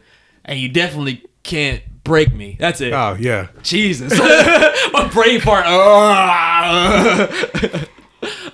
but you, you can do all those things. You hit him hard enough. So Basically, you could drown him. yeah, you can drown him. all right, but yeah, I've, I've already given my first impressions on on uh, Luke Cage season two. Um, so I kind of want to hear what your thoughts on for or well, no, I kind of want to hear what your thoughts are on the whole season since you finished it. Overall, I liked Luke Cage season two. I think season two did the opposite of season one in that season one started strong but then ended weak. I feel like this end started weak but then ended strong. And I don't mean weak in it oh, was- well, it's like, that was it started weak. I don't mean weak in the sense that it was bad, but I feel like the second half was better than the first half. Okay, I agree. essentially what I mean. I agree with that. And uh yeah, uh I really I, I think in terms of the acting, Rosario Dawson I think is the best actor on the show. She's the best actor in a lot of things. And I'm like, why didn't she get more roles in things? You know what I mean? Like she's all all her delivery like is always like so genuine. Because her co- her argument with Luke Cage in the beginning of this season was fucking phenomenal, and Uh-huh. it very it felt real. Very real. Yeah, I mean, she was right in a lot of stuff she was saying. Yeah, but she's also picking at some shit like, yo, just get off his back about the father thing, man. Like, come on, like you can be right, but stop picking at my man. Like, but I mean, she was right though. she was right. I'm not gonna say she wasn't. But yeah, so I, I, I enjoy seeing all the characters back. Uh, Misty Knight. I'm gay, but she's still fine. okay, I can say it. Mrs. Nice one did it for you. Huh? She did it for you. I mean, she ain't the only one. I can say that about a lot of. I like. I would say Janet Jackson is one woman. I'm like, I sleep with her. okay. I, I just pretend she has a penis, but I sleep with Janet Jackson. How I do sleep, you pretend? I sleep with Janet Jackson. Okay. I'll be like, Ew. Ew. shut the fuck up. But yeah, uh, Bushmaster. I don't. I don't think he was as strong as Cottonmouth, but I definitely liked Bushmaster a lot as as a character. Better than Diamondback. way better than Diamondback. And like even when they got to his backstory, I was just like, I, I, I was on his side more or less. Yeah, he was completely like like Killmonger. He was in the right for the reasons he was mad. Completely right. But I like that he, his counterbalance was his um was his uncle who told him like the rage inside you was going to destroy you too. And that's a that's a true statement. That's true, but fuck, fuck that, fuck that. Worry about all that afterwards. Get your revenge, my dude, my, my brethren. But his revenge did destroy him and his family. His family. His Family. What is that? From South Park. Oh, I don't know. Oh. But yeah, uh, I like. I, I don't know. For Black Mariah, Alfre Woodard. I, I don't. I don't think I liked her as much this second go round that I did in the first first go, first go round. I feel like she played. I, I don't know. I feel like she was a little bit way more cartoony this time around compared She's to the- unhinged compared to the first compared to- time. like she was more put together in the first season, and especially because in the latter half of the first season, she didn't get as much focus. It became more about Diamondback. Mhm. And this, it's more about her and her slow unravel throughout the season. Yeah. And uh I, I enjoyed like I felt like they did a very strong building of Harlem in season two of Luke Cage compared to like the first season. Like you saw more or less what Harlem represented to Luke Cage and what Luke Cage represented to Harlem, even though at the same time, black people are fickle as hell. Because the moment he got knocked out, everybody's like, yeah, Luke Cage, we on your side. At one moment he got knocked out, fuck you, Luke Cage. Even that little girl Word. at one episode, he's like, you got your ass, you can't do shit. I was like, But Yo, is that real life though? It is. It's definitely real That's life. real. It's definitely real life. We love to see your rise. What we love, what we love more than to see you rise is to see your down, your downfall. Yeah, it's fucked up, but which it's is true. Very fucked up. Black people can't have nothing. Can't have nothing. but yeah, I, I, I think the, the the writing team in in this season was a lot better. I don't know if it's the same writing team. I know it's the same showrunner, but I don't know if it's the same set of writers. Hmm. But I, I enjoy. I, I would say, out of all the Netflix shows, season two of Luke Cage, I think I like the best. And even Danny Rand, like what they did with Danny Rand. Yes. I, I actually like Danny Rand in in in this A Like, lot. I, I I'm I, I'm ashamed to say this, but he kind of made me a little moist in that one episode. Ew. okay, I can't co-sign that. Yeah, but- you you can you can co-sign that. so just like just like with your thing, if you cry, that means it's a perfect vision. If I if I get moist, so it's all it's all maybe not perfect vision, but if I get moist, that means you're onto something. So it's all in some form, some kind of wetness. Some, yeah, some form of wetness. Ew. Sploosh. I, I would perfect vision that episode he shows up in though. Yeah, I would too. Yeah, that was a great episode. And, and it made me go, I I want more. Like I want more of the heroes for hire. And it's literally what I think all these fucking Netflix it shows doesn't seem like they're gonna do. I feel like they're gonna do another season three of Luke Cage as opposed to doing Heroes for Hire, which is like why? Yeah, for real, why? But especially because like when he just shows up in that episode, he shows up in like he literally just show he just walks into the episode like, "Hey guys, what's up?" I was like, "What? Danny Rand? What the fuck?" like that's how I mean, but it makes sense though because the episode before they were in his uh his building. Yeah, but, but I mean, like, I feel like all Netflix shows should- should be that connected, and there should be multiple episodes with multiple Netflix characters like that They for every kinda season. are because Foggy is the, the the go between. Like he was in Jessica Jones, and then he But showed. he was up- only Jessica Jones, so you didn't finish Jessica Jones. He was in there for literally one scene of one episode. And this, they actually used him more, which is like, again like what they should be doing. Like the, these characters all live in the same damn city. Like, they not just the same cities, but they live within blocks of each other. Like Harlem and Hell's Kitchen are not that far. Yeah. So they should be showing up at each other's shows all the time, but they just don't for some reason. And it's like, why? Ha- if, if you're gonna connect to the fucking MCU, why have a connected TV universe if you're not gonna connect these characters? Like, uh, what are they doing? Like I get Daredevil not showing up because he's technically Quote, dead. unquote, Yeah. Fucking stupid. not since Superman is the most stupid death in a fucking car- uh, comic book anything. I mean, even though they show, I mean, he's they, he's dead to them. To us, we know he's alive because they showed him in the in the bed. I mean, just like the fucking pebbles moving in Oh, yeah. BVS, same shit. Like was- we know was- he's alive. He was still in the coffin though. Whatever. We knew we knew he was alive, just like fucking Daredevil. It's dumb. Why do it? Yeah, but uh, I was kind of sad to see uh Claire go because again, I think she's the best actor. Was there a reason they wrote her out? Because she left for the whole season after they had that fight. Yeah, I don't, I don't know. Hmm. I don't know. Maybe it's because eventually we know in the comics Jessica Jones and Luke Cage gets together, so maybe they're trying to slowly pepper that in. Which, but then it makes me go, how is that working? Because she has her own show, so they can't keep them together permanently. I don't know. I don't know. But overall, I enjoyed the show. Uh, Tilda T- Tilda Johnson, I, li- I like her. Is that Nightshade? Nightshade, The daughter of. yeah. Uh, okay. But that's not. They added that in the show. She's not. In the comic, she's not her daughter? No. Black Mariah? Okay. No. But yeah, I, I really, I really like what they did with her. And yeah, overall, I Yeah, give, she got progressively better as the season went on. yeah, overall, I give this uh season a more than passable. I agree. I think I had given it a low more than passable. That's when I talked about it. But by the end of the season, yeah, I just saw it more than passable. I agree. And I definitely, because I, remember I said originally when they showed Misty Knight's arm, I didn't like the way it looked in those in those photos, but seeing it in action, I was like, all right, I'm coming around.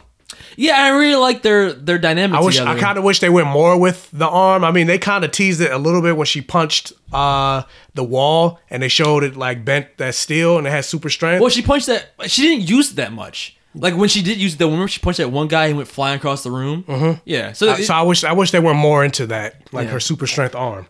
He was like, "Oh, psychic thing's not so bad." And she's like, "Uh, "What? Uh, Maybe you're the psychic."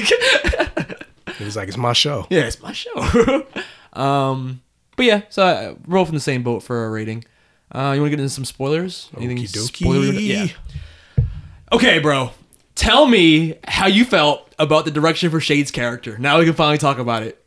See, I don't have a problem with it. I thought I had a problem Yes, with it. Yes, you did. It was so weird. I was so It was uncomfortable. weird. I was so, it's too now. Now you got it's too black. Now it's too. It's too it's too gay. gay. It's too gay, guys.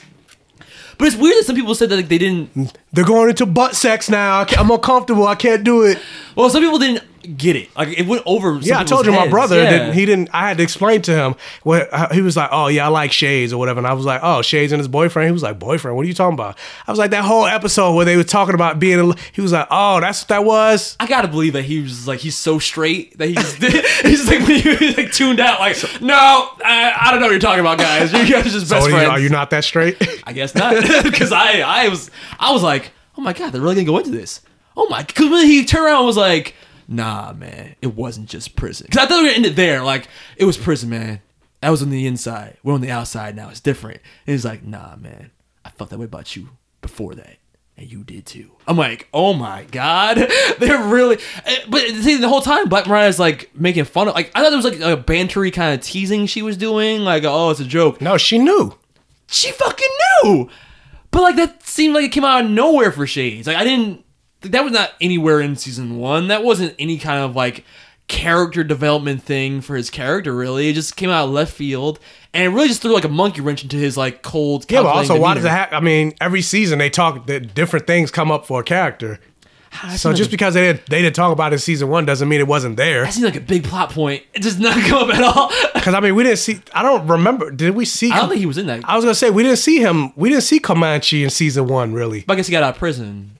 That was the whole So thing. right? yeah. So then why why why would they talk about it if we if the character wasn't there? But they already he already has the weird thing of him.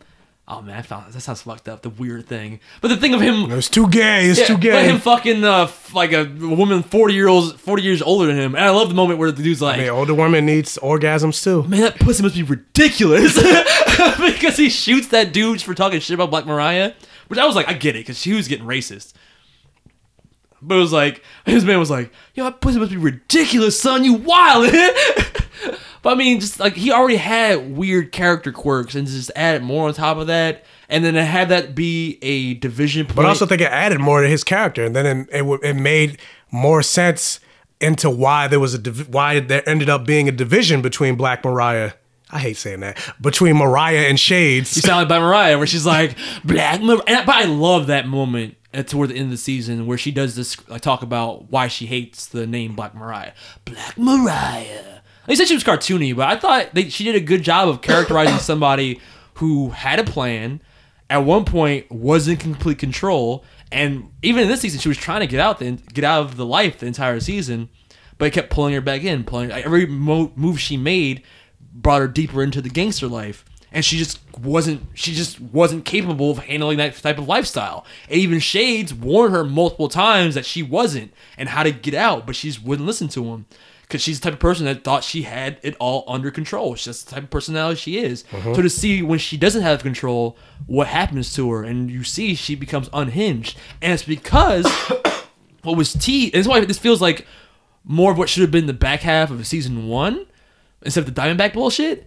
You see that that unhinged part of her personality comes from the deep trauma of her being molested and never actually fully dealing with it. Like that that became baked into her her psyche. yeah, generational trauma. Yeah.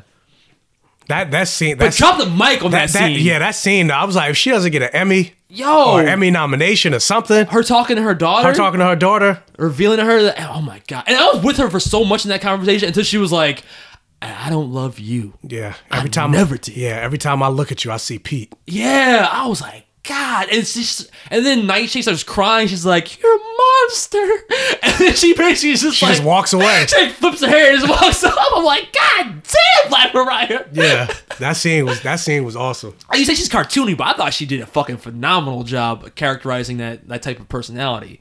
Like even like when uh they were in the uh, uh Danny Rand's like hideout or whatever, like and Luke Cage is like, why should I help? I should let fucking Bushmaster take her right now. Like all she does is destroy lives. And even then, she's still a bitch. She's still like, like what would you do? What would you do in my position? She was like, I'll let you die. like, I don't give a fuck about you, Luke Cage. If it was flipped, I wouldn't hesitate. I would give your ass to the wolves. Basically, is what she says. And he's like, "You lucky I'm a good person, you bitch." I mean, she kind of said like, "Of course you're gonna help me. You're you're the one man that I can count on." what she call my my chocolate My something? yeah, my chocolate something. my chocolate hero, my Yeah. chocolate something. I'm just like, damn, girl. but but I loved how her relationship with Nightshade paralleled with Luke Cage's relationship with his father, and you could see as their relationship mended, Nightshade and um, Mariah's relationship fell apart. Because it started off a kind of a thing like I'm taking you under my wing. I'm gonna like show you what life is like as a what's what's the name their family name Stokes. a Stoke, yeah. Um, and then it just completely fell apart. But then you slowly see over the course of the series, uh, course of the season. but it wasn't genuine though. The real, re- the only reason she did that was because she wanted to get more political, uh, f- political uh, traction. Yeah, yeah, yeah. Um, but then you see the the genuine bond forming between Luke Cage and his father. And then you're right. You were right. Claire was right. There's a lot of times where I'm like, "Yo, Luke, you being hard headed as hell." Like this, is, and then because at first you feel like the father is kind of an asshole, just under like the guise of like the good preacher man. But then you realize that he he's flawed, but he's still a good man, and you kind of sympathize with him, especially when they have their little heartfelt conversations back and forth. Mhm. And I really like that actor. I don't remember his name. I think it's Reg Cathey. And he died. And he died like right after the mo- right after they were done filming. That's tragic. So when, I didn't even know that until the, the season ended, and it was like in dedication too. I'm like, I found out halfway. I oh. found out halfway through the season. Oh yeah, because it was powerful when the when the season ended with him, um, his like voiceover telling Luke Cage like you know, oh, what was it like uh the choice between a good man and a and a ma- bad man, something like that. It was deeper than that. Because in some ways, Mariah ended up winning in the end, even though she died. Spoiler. We said was talking spoilers. yeah, yeah, yeah. But by though- by the, hand of her daughter, by, the kiss, really. Yeah. Nightshade kisses her while she's in prison. and that didn't surprise me. As soon as she kissed her, I was like, she poisoned her. oh, you knew that? Yeah. I was like, that's awkward. I was like, she po- As soon as she did it, I was like, oh shit, she poisoned her. All that voodoo shit. Mr. Prediction Head. and it turned out to be true. Yeah. And she's like, that bitch. And she had more or less she ended up winning because she's like, it's gonna corrupt him. And, and, and it kind of she reminds gives Luke Cage the club. Yeah, and it kind of reminds me a little bit of Shadowland of the. It comics is like Shadowland. That's what I was where, where. Daredevil takes takes control of uh, the the criminal underworld after he defeats after he defeats Kingpin. but better than Shadowland, because in Shadowland they retcon him kind of going dark with, oh, he was possessed by a demon from the hand. I'm like, that's fucking stupid. But in this, it's legit like, and she even predicts it. He's like, she's like, well, he's gonna think that by taking control of like this the the central hub of the crime in, in Harlem, it's gonna give him a, a position to be able to control crime. But it's like one conceit after the next. And Yeah, so you- basically when, when after Luke Cage ended, I was like, oh, they're doing Angel season five well, he took over Wolfram and Hart. Oh, uh, here we go. You're not wrong. That's actually a pretty good comparison. I was like, or how about you think of the more apt comparison of The Godfather? no, it's Angel season five. They literally did the Godfather I didn't scene. see the Godfather. You didn't see the first Godfather? I didn't see any of the Godfather movies. Okay, well, the scene where Angel season five. he said Angel season five. the, the the moment where Misty Knight like leaves the room and the doors close on him on Luke Cage and the other guy kind of talking business.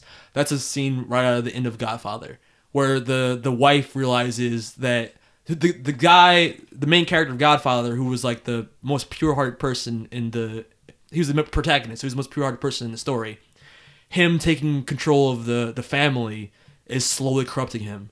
And that's when the doors close, and you kind of like get that same kind of vibe. I mean, there was a moment between Misty and him. And he's like, if you if you let this go to your head, I'm going to be the one to stop you. He's like, I hope so. It's like, oh, is she going to be Batman? I need contingency plans to take out Luke Cage.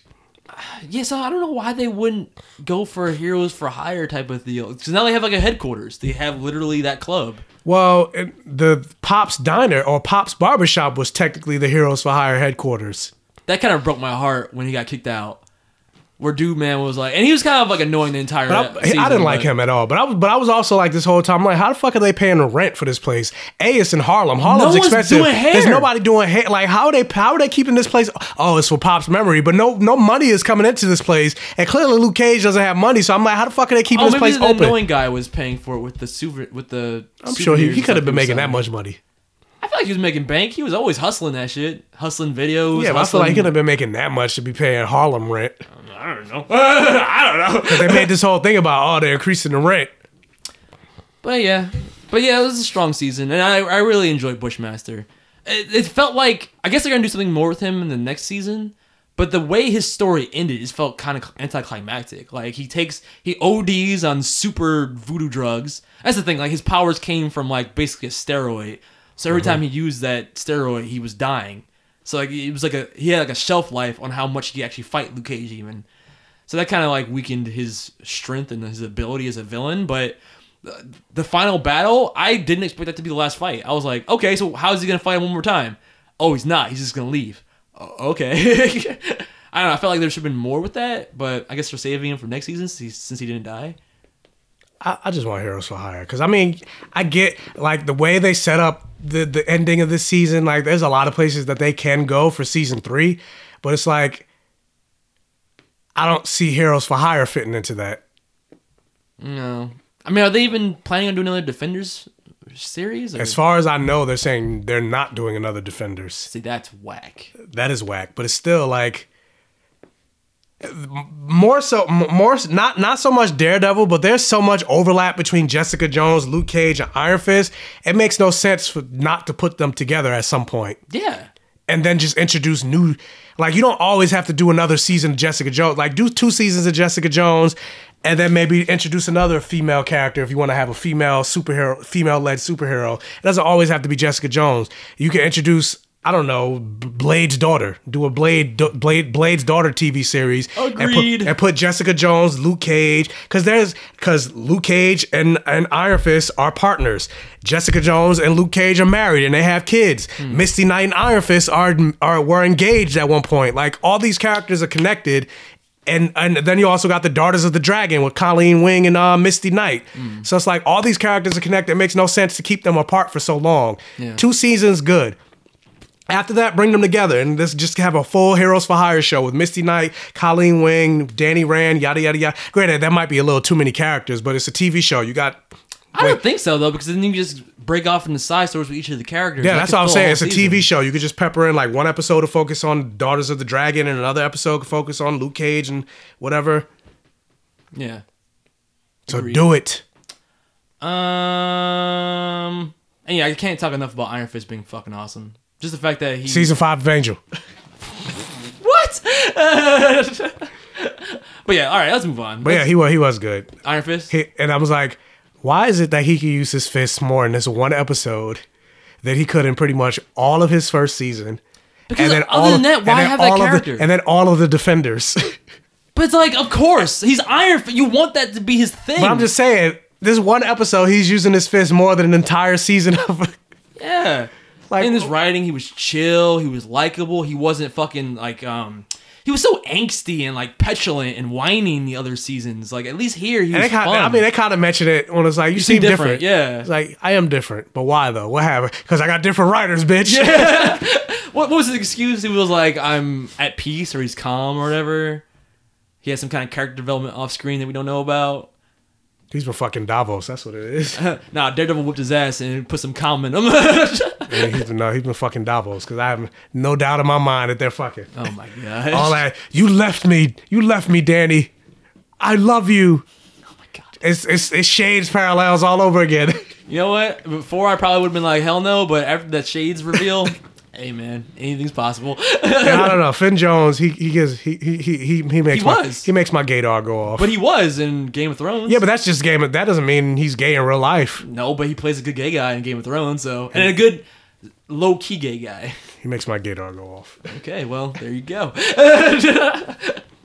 Michael's reviews. He makes his my gaydar go off. Yep. All right, let's move on. Let's talk about. And a little moist. God damn it. let's, let's talk about Cloak and Dagger. Trip trip. Trip. Oh, Jesus Christ. Uh, this episode was called Funhouse Mirror. The present is daunting. We never step in the same river twice. You think some kind of disaster's coming? I do. You always talk about a point of no return. There's always a point of no return, darling. It's called the end.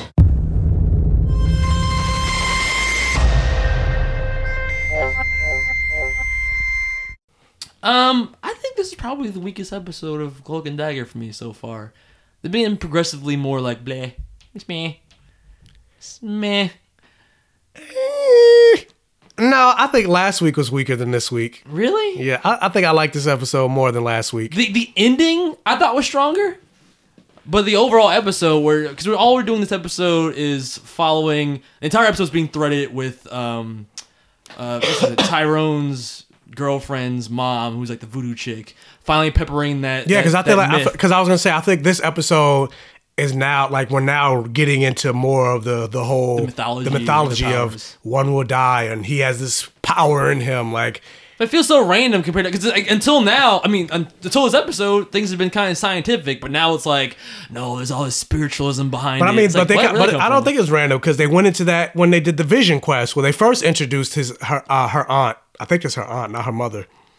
Well, uh, she read him before. But it wasn't really a vision quest. That was just like I thought that was just triggering his power that they already established that they can go into each other's mind and see each other's thoughts, kind of. Yeah, but it was a Vision Quest. He went on a Vision Quest in her mind. But she did it But he- too. yeah, but he couldn't do it. She did it on her own. He couldn't. He o- he could only do it with help. He had to bathe in like them herbs and shit. herbs and shit. Yeah, and sit in the tub. Like sh- he he needed help to do it, where she was able to do it on her own. Well, it's a very, it's very like on And its that's, own. and that's and that's a theme that there. It's like she's she's way more capable than he is. Like Mm. she's able to control her powers and everything, and she's doing shit. Makes sense though. Her She's doing sh- yeah, she's doing shit on her own. Whereas him, it seems like he always needs some type of help, but he's not as capable as she is. Whereas like now she has full control over her powers, where he still doesn't really have that much control. Mhm. But I think it's because the the manifestation of their powers are different. His is from like tragedy. Hers is from like hope and light. You know what I mean? So it's, it's like uh, I think his is more. Uh, But he also has a more tragic backstory. You would think at some point, granted, I know at Well, some point. I know at some point he's going to gain full control over it. But I feel like he should have more control now. Well, I think he has more to come to terms with than she does. You know what I mean? That's true. The tragedy in his backstory, I think, kind of was what fuels that. But the the voodoo stuff is like very much in like a But bubble. you would think there should be a montage. If I had the power to teleport, I would be sitting in the room Trying somewhere it out, trying right? to figure it out. Yeah, word. Not wait until I'm fucking shot at to, to teleport. Word. you might want to figure that shit out first, bro. But I mean, the whole episode is basically you follow. Again, they're separated. So Tandy's going trying to trying to get to Roxxon's top brass through that um, Hess woman who is the daughter of the guy who was like planning that. Like the head engineer or the whatever. head engineer or whatever. But uh, that to me was like a boring side story because all you do is kind of follow her and that girl talk about science and talk about like oh yeah Yeah, I was more interested in what was happening with Tyrone. yeah, the Tyrone storyline was more interesting, but like a lot of that didn't really get amped up until the very end. I mean, I don't know. The, I mean, you saw more with the cop, which cop? the uh, the, cor- the, corrupt cop? cop, and and his relationship. Yeah, there were the- three stories. The third story was the police officer, the, the woman that we've been following, um, slowly getting to a place where she's figuring out like exactly that he's behind all this stuff. Um, so they're shaking down people that are, are connected to him, and there's even moments where he's like, "Yeah, I mean, maybe the reason why you can't find the head drug dealer or whatever or arms dealer is because he's just like." like working through um, proxies and stuff. That's what I would do. And she's like, "Word, that's, that's what you do." um, but I, I don't know. Like until the very end, where it comes to a head with, uh, And apparently now the cop knows that this guy, that Tyrone has powers because he saw him teleport three times. I mean, he already knew that he had powers, but now he knows that he's. well, no, now he knows knows because before he teleported away, but he didn't actually see it. He was just Hmm. like, "Where the fuck he go?" Now he actually saw him teleport away three times. Three times. yeah.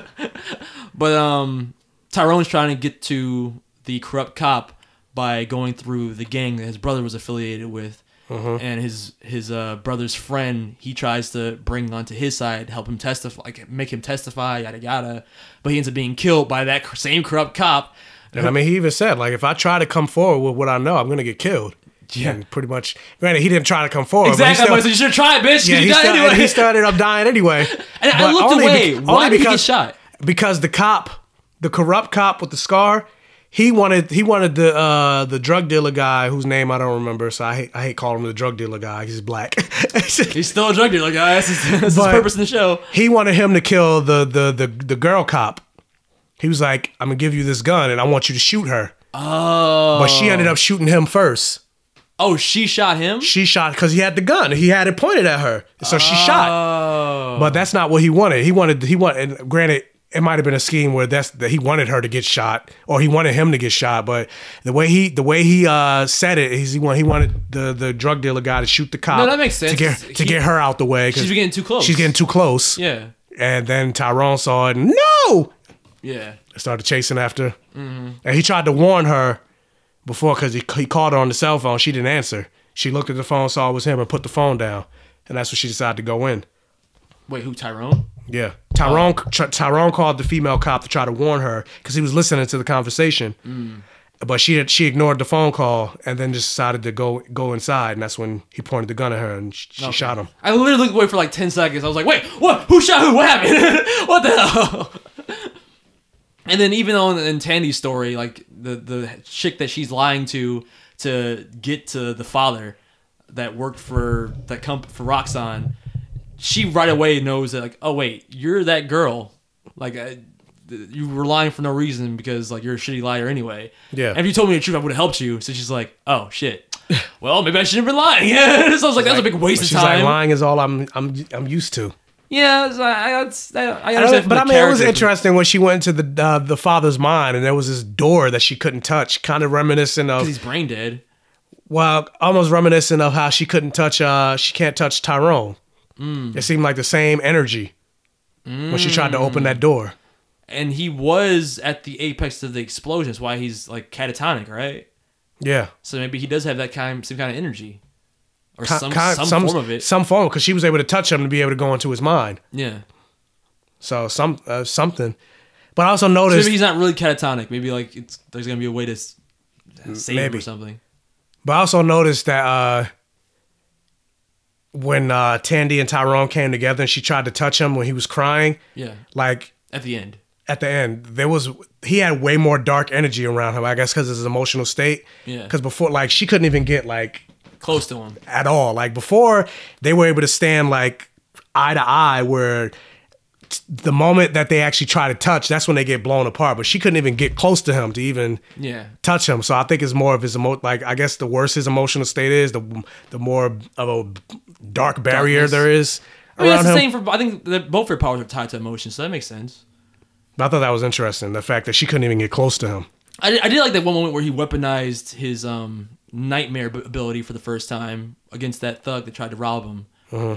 And like when he touched him, he didn't let the he, the dude. I don't know what fear that guy. Yeah, I don't know what that was. He saw like Dementors from Harry Yeah, Potter. it looked like a dementor. and instead of letting him run like Tandy and them were doing, like he closed, he kept the door closed, and they couldn't get through it, and it just freaked him the fuck out. No, that was interesting. Kind of gives you an idea of how he's gonna use his powers to fight people later on, I guess.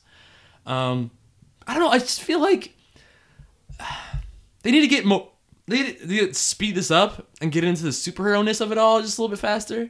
Like I like the the character building they're doing. Well, I'm assuming, based on what we've seen, there's not going to be a superhero element of the show because they're the only ones we know of with powers. Oh, that's whack. that's whack. I like because the first like four or so episodes were like I think it's just basically just them trying to figure out. And yeah, I feel like maybe season two they'll get into more characters with superpowers. I feel like in this season It's it's, just more about the mystery of down yeah, the mystery of Roxxon. and however the powers are tied in this Yeah. weird mythology thing that this voodoo chick is talking about. Mhm. One will live and one will die. That's like the hook. That's like the save the cheerleader, save the world type of thing. Basically, but I don't know. I just like I don't think there's going to be a, the season finale is going to end with them fighting some type of d- villain with god powers. Or I mean, maybe not, but I mean, I don't even mean that. Like, I don't even need to have them fight a villain. Just like, I don't know. Like, I, I'm, I don't have really a suggestion of how to make it work, but just, I don't know. It felt like this was too much drama, not enough superheroism. You know what I mean? Like I said, I perked up at the end, but like the rest of the uh, episode was kind of like meh. But the first four episodes were kind of thrilling, even when they weren't dealing directly with superhero stuff. Just like in the things that they were going into, I found more interesting. This, like them doing, like the Tandy and that Hess chick going to the swamp and moving a fucking pipeline 10 meters one way or 10 meters the other. I don't give a fuck about that. like, I was like, I'm bored. I am bored. like, Tyrone just like uh, going back and forth between like telling the guy, like, I want to work with you. No, you don't. But I do. Get out of here. No, you don't. Like, uh, it took a whole episode for me to get to the part where it I, was don't like, know. I- exciting. I, I find myself interested in that. But yeah, I will say, considering that this is a superhero show with two people with powers, they're not really. I feel like they're not going into that as much. It's more just about they're dealing with stuff that you don't need. The things that they're dealing with, they You don't, need powers, for. Like fucking Tandy used her power this episode. This is the pop a guy's tire. Yeah, the pop. Yeah, because she got because she didn't like the way he was acting. Yeah, he called like chick a bitch. Great. I was like, that's it. yeah, petty powers, the power of pettiness. Or like uh, Tyrone uses power to escape being shot at, which I mean, that's mean, I like that. Yeah, that's great. Yeah. but it's like I mean, that's fine. I, I like the ending, so I was fine with that. I'm just talking about like the rest of the episode. I was just like, uh, come on, get something. So I mean, I get it from that. I get what you're saying from that aspect of it. Like for this, for this to be a show about kids with powers, you're not giving me a really, you're not really giving me a reason for them to have these powers in the show. Like it's all the things that you're showing me, they could go, they could do without powers. Like what is, what is the powers? What is their powers giving them that they couldn't do without that, with, without it? Yeah, and not even just that, but also just like what they're doing this episode to me wasn't that interesting. And but it filled a whole hour episode, so that's it felt like it was dragging. So for, to give it like a comparison, like I don't feel like Runaways ever had an episode where I felt bored by what they were doing in it. That felt tight enough the entire season that every episode I was like, oh, new thing, new information is being given, new things are being revealed, new powers are being discovered. You know what I mean? There's always something. This episode is kind of like me, so I, I give this a passable, like nothing crazy, maybe a low passable, but nothing, nothing crazy. What'd you give it? You're trash. oh, ow, oh, oh, ow. Okay, damn. no, I'll give it a high passable. Okay. Yeah, maybe I'm being too hard. Maybe passable straight up. I didn't, I didn't really hate it. Didn't love it, and there were some cool things in it. Just for an hour episode, I'm just like, what is? Get to something cool. Get to something. like I said, I, I like I like the mystery that's being set up. Yeah, I'm still interested in seeing where it's going. And I I'm like just- and I like the characters so far. yeah, the characters are the strongest part of the show, I think. All right, but yeah, let's move on. But, I, but I, I will say because I said every episode I get I download I, I Shazam some type of music from the. Sh- I didn't Shazam anything from this episode. yeah, that's another thing. Like, there was no real like strong musical Yeah, I- segments I, sh- really. I didn't Shazam anything from this episode. That's what I'm saying. Like this episode felt just a little bit weaker than the others this this this, this go around. But yeah, let's move on. Let's get into some comics this week. Uh, let's see a bumper bumper. Comic books with comic geek gay black fuck. What? that was terrible. uh, he's black, he's gay, and we're talking about comics today. Comic geek, black, gay, comic geek corner. I don't like any. Of, I don't like any of that. Try again. Oh, you have failed this podcast. I don't know. Comic geek corner with black gay comic geek. Da da da da da da. And we're talking comics this week, guys. We're- I tried, okay? You you you terrible. I run out of tunes. I don't know what that was. Um. Oh, you're gonna try. You're gonna One try. more time, one more time, one again. Oh boy. We're talking about comics today with comic geek, black and gay. no, it's not good. All right, fuck it. comic books. Let's talk about them. Let's start with uh, Dark Nights Metal. I'm gonna, I'm gonna let you take it since you're the comic book comic geek. Uh, that's the comics corner. Yeah, why don't you do a rap? That's what you rap all the time. Fuck, man. That's all I got. you overjudging me. You, but mine was still better. you didn't say anything. You said It's the comics corner. that's it. That's it. All right, fuck you. Uh, so what? What you said? What was that? I think you hit the. Oh, I was like, what the hell? Yeah, that's it. Something here. But yeah, uh, Dark Nights Metal. Dark Nights Metal. Dun, dun, dun, dun, blood ocean. Me and Immaculate, you better give us a five star review after this. Damn it. But yeah, I guess I should pull up a synopsis. oh. I don't know. I, I didn't know I was gonna be the taking over the. You didn't think a comic, a man named Black Gay Comic Geek, you didn't think you were going to talk about This comics? Blurred Vision podcast. Why are you even here then? Black Gay Comic Geek. Um, oh, I'm talking about comics? What are you talking about? no, I didn't know I was taking the lead. okay. We didn't discuss this beforehand. I thought it was obvious. But anyway, so let me read the synopsis for uh, Dark Nights Metal. Basically, I'm not reading all of this. This is too long, so I'll just sum it up. Wow. Wow. He looked up a synopsis and was like, I'm Yeah, but it's it. it's like one, two, three, four, five, six, seven, eight, nine. They give you the whole fucking storyline. This isn't a synopsis. Oh, this is a breakdown. yeah, I'm Well, like, our review is we're gonna read Wikipedia. but yeah, basically the synopsis for uh, Dark Nights Metal is uh, even going back to uh, the uh, Justice League. Uh, what's the name of that fucking comic book? Darkseid War. They uh, they they pepper in some of what's going on with Dark Nights Metal, and uh, essentially what happened was when Batman went back to the past, way back to uh, around Final Crisis when he got hit with the Omega beams from bullshit Darkseid, and, he, and for whatever reason, when Darkseid hits you with the Omega beams, they kill you. But when they hit Batman, it didn't kill you. Kill him for some reason. It sent him to the past plot. because he's yeah because plot. We'll get, we'll get but we'll get into that later. So. When he went to the past and was fighting his way back to the present, there was this creature named Barbatos. What is that? What is that? You know that? Barbados? That does Barbados. Barbar. I pronounce it Barbados. Wait, isn't Barbados his island? Barbados is an island. Hmm, never mind. Whoa. too much Caribbean. You you watching too much Luke Cage. Apparently. But yeah, Bar. Now I can Now I want to say Barbados. but yeah, but anyway, this this evil creature named Barbatos started watching Batman, and he was plotting to because he's he's been uh sent to another dimension more or less by Carter Hall, aka Hawkman, and being sent with Bruce Wayne being sent to the past, it more or less awakened him and allowed him to figure out a way to get into our world. And again, it reminded me of when Buffy got brought back from the dead in season six. And because of that, it did this whole little finagling with the Slayer line, and that's what allowed the first evil to attack in season seven.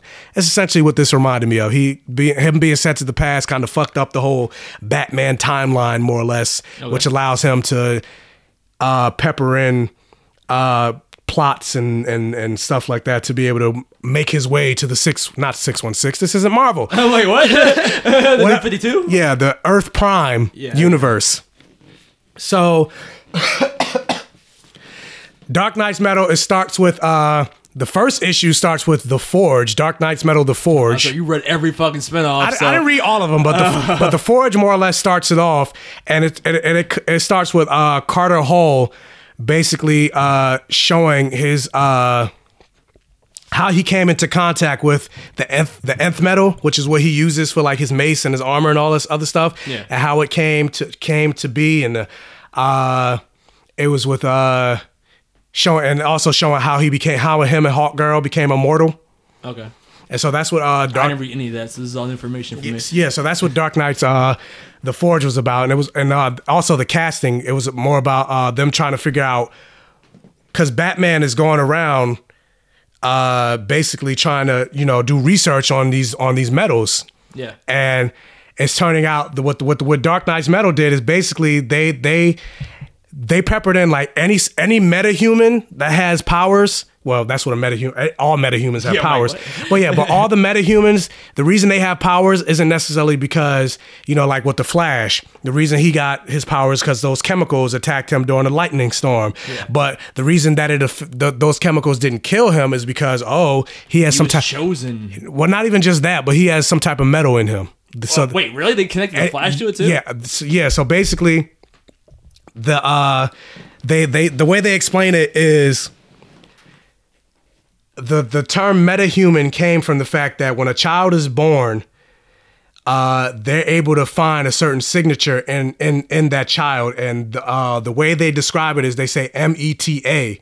Which came, which eventually became metahuman, but the M E T A was supposed to be, which was supposed to stand for metal that child has metal in them, so they have the potential to be a metahuman. That doesn't necessarily mean they will be a metahuman, but they have the potential. So the Flash, Barry Allen, has that metal in him, and that's why when he got struck by that lightning and the chemicals, he became the Flash. Same with Wally West. Same with All these goddamn retcons. basically. so even with that, with with I think it's I, I'm- I'm getting them confused, but either the Forge or the casting, that's when they go into uh the Joker is in the Batcave. Batman has him locked up in the Batcave, and uh the Signal and uh Hal Jordan finds him because uh one of the Guardians of the Universe sends Hal Jordan to Batman's house because they're like Batman is like fu- he's he's researching things that he shouldn't be he shouldn't be researching, and so you need to go there and like shut it down. And so that's when they find the Joker, and the Joker basically reveals the reason he kidnapped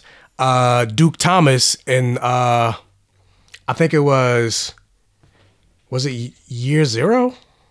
I'm not sure. But there was some issue, or was it the Robin Wars? I don't remember. But anyway, he, he ended up kidnapping Duke Thomas and tried to make him go through the same things that Bruce Wayne went through with like the loss of his parents and all that other stuff Yeah. because he knew that Duke Thomas had those me- the, the metal in him and he was basically a metahuman and he wanted to more or less prop him up to not necessarily become a hero, but to uh I, I don't remember what it, I don't remember what it was he said, but he, he knew that Duke Thomas had that metal in him, so he wanted so he wanted to put him through what Batman went through. So and uh uh the Joker and uh and Hal Jordan and Duke Thomas they started fighting because you know it's the Joker. Yeah. But it turned out that the Joker was actually doing he was in this in this storyline, the casting or the Forge, I don't remember which one it was. He was actually being the good guy in this sense because they're like, you're like, no, you don't understand what Batman is doing right now. It's gonna destroy the entire multiverse. He's the gate. He's the key. You don't understand what you're doing. So he's trying to prevent Batman from from fucking with these metals. He's like, you don't understand. And so that's when we get into the first. Even retcon the reason why um, Joker didn't die from death of the family. Yeah, because he's part of the he had he had that he uh fell into that vat of metal, a Dionesium, I think it was called, and Yeah. that healed him Some offshoot of like the shit that Ra's al Ghul dips himself into to stay immortal and shit. basically. Yeah. and so it the healed, they connect, they connected all the yeah, they, they even say like Wonder Woman's. Wonder Woman's bracelets; those are eighth metal, Yeah. and it, it literally goes from one to nine, right? Like goes from infinite- yeah, it goes from one to nine. yeah. Uh, yeah, nth metal is the the the the strongest, the strongest, metal. the strongest one. Until spoilers, the end of the story with with tenth metal. yeah, with literal plot armor. like the fuck. I, A oh, that's a good point. Plot yeah, armor. Literal plot armor. But yeah, so then that's when we get into uh, issue one of Dark Nights Metal, and it opens with, uh, correct me if I'm wrong, but the Justice League is chasing Batman, right? Yeah. Okay. So, yeah, Justice League is uh, chasing Batman, and they're trying to stop him from doing, uh, you know, going doing more research into these metals, which they which they assume is dangerous. And it turns out that you know, Batman being Batman, he has all these fail safes. Uh, the Batman that they're chasing, one of them is Nightwing. Another one turns out to be uh, uh, Clayface, because and which which Superman finds out, and they go reminiscent of Injustice by Superman punches Batman through the chest. Mm.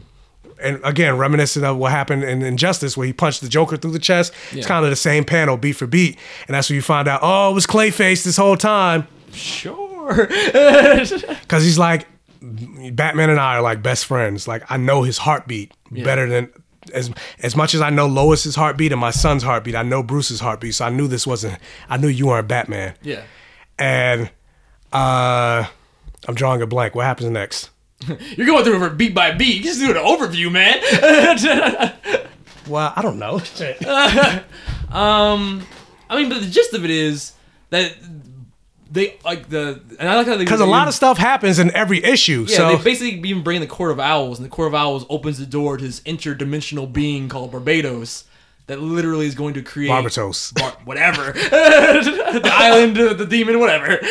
But um, he it's a like a dark a being from a dark dimension from the negative multiverse. Where so it's like if all the universes that we've seen in the multiverse thus far are in the positive numbers, that's they're from universes in the negative numbers, which are basic universes that are destined to be destroyed. Right. Mhm. So it and from those dark dimensions, they bring in uh, dark versions of Batman. And then, and this is where back in the day when we used to make fun of like, what Dark Nights Metal? They're gonna have a Batman versions of every Justice League member, but they and it through the- happens because and it happens because Batman gets trapped in the dark universe because all the beats that he's trying to find to try to figure out the the secrets of this metal, it all ends up being a ploy. Like he, even though he's think he's he thinks he's on the right track and you know oh I'm Batman I know everything. It turns out all of this was peppered and and and, a pl- and planned from the Court of Owls, which also goes to Barbatos. So everything that Batman thought he knew, it turned out wasn't the case. Mm. He was playing he was playing their their their con or falling into their con in the beginning. That's how he ends up getting trapped and be more or less becoming the gateway for all the the Dark Knights Yeah. to come into our world. Which was dope. I like that reveal where it was like, "Oh, you did, you played right into our hands, and now we're opening the dark dimension." And He becomes the And so, and so the first issue ends with him becoming the portal, and then like Barbatos essentially making Wonder Woman and Batman into like old, old men and women. Like Wonder Woman, Superman. uh, yeah, Wonder Woman and Superman, aging the, aging them up. And that's how that first issue ends. Da da da. Um, but it's the concept of like a, a Batman Flash, a Batman Cyborg, a Batman Aquaman or Aquawoman. yeah, Um, Bryce Bryce Wayne. Yeah, it's a it's a Rule sixty three world where all, it's, it's all sexes are reversed.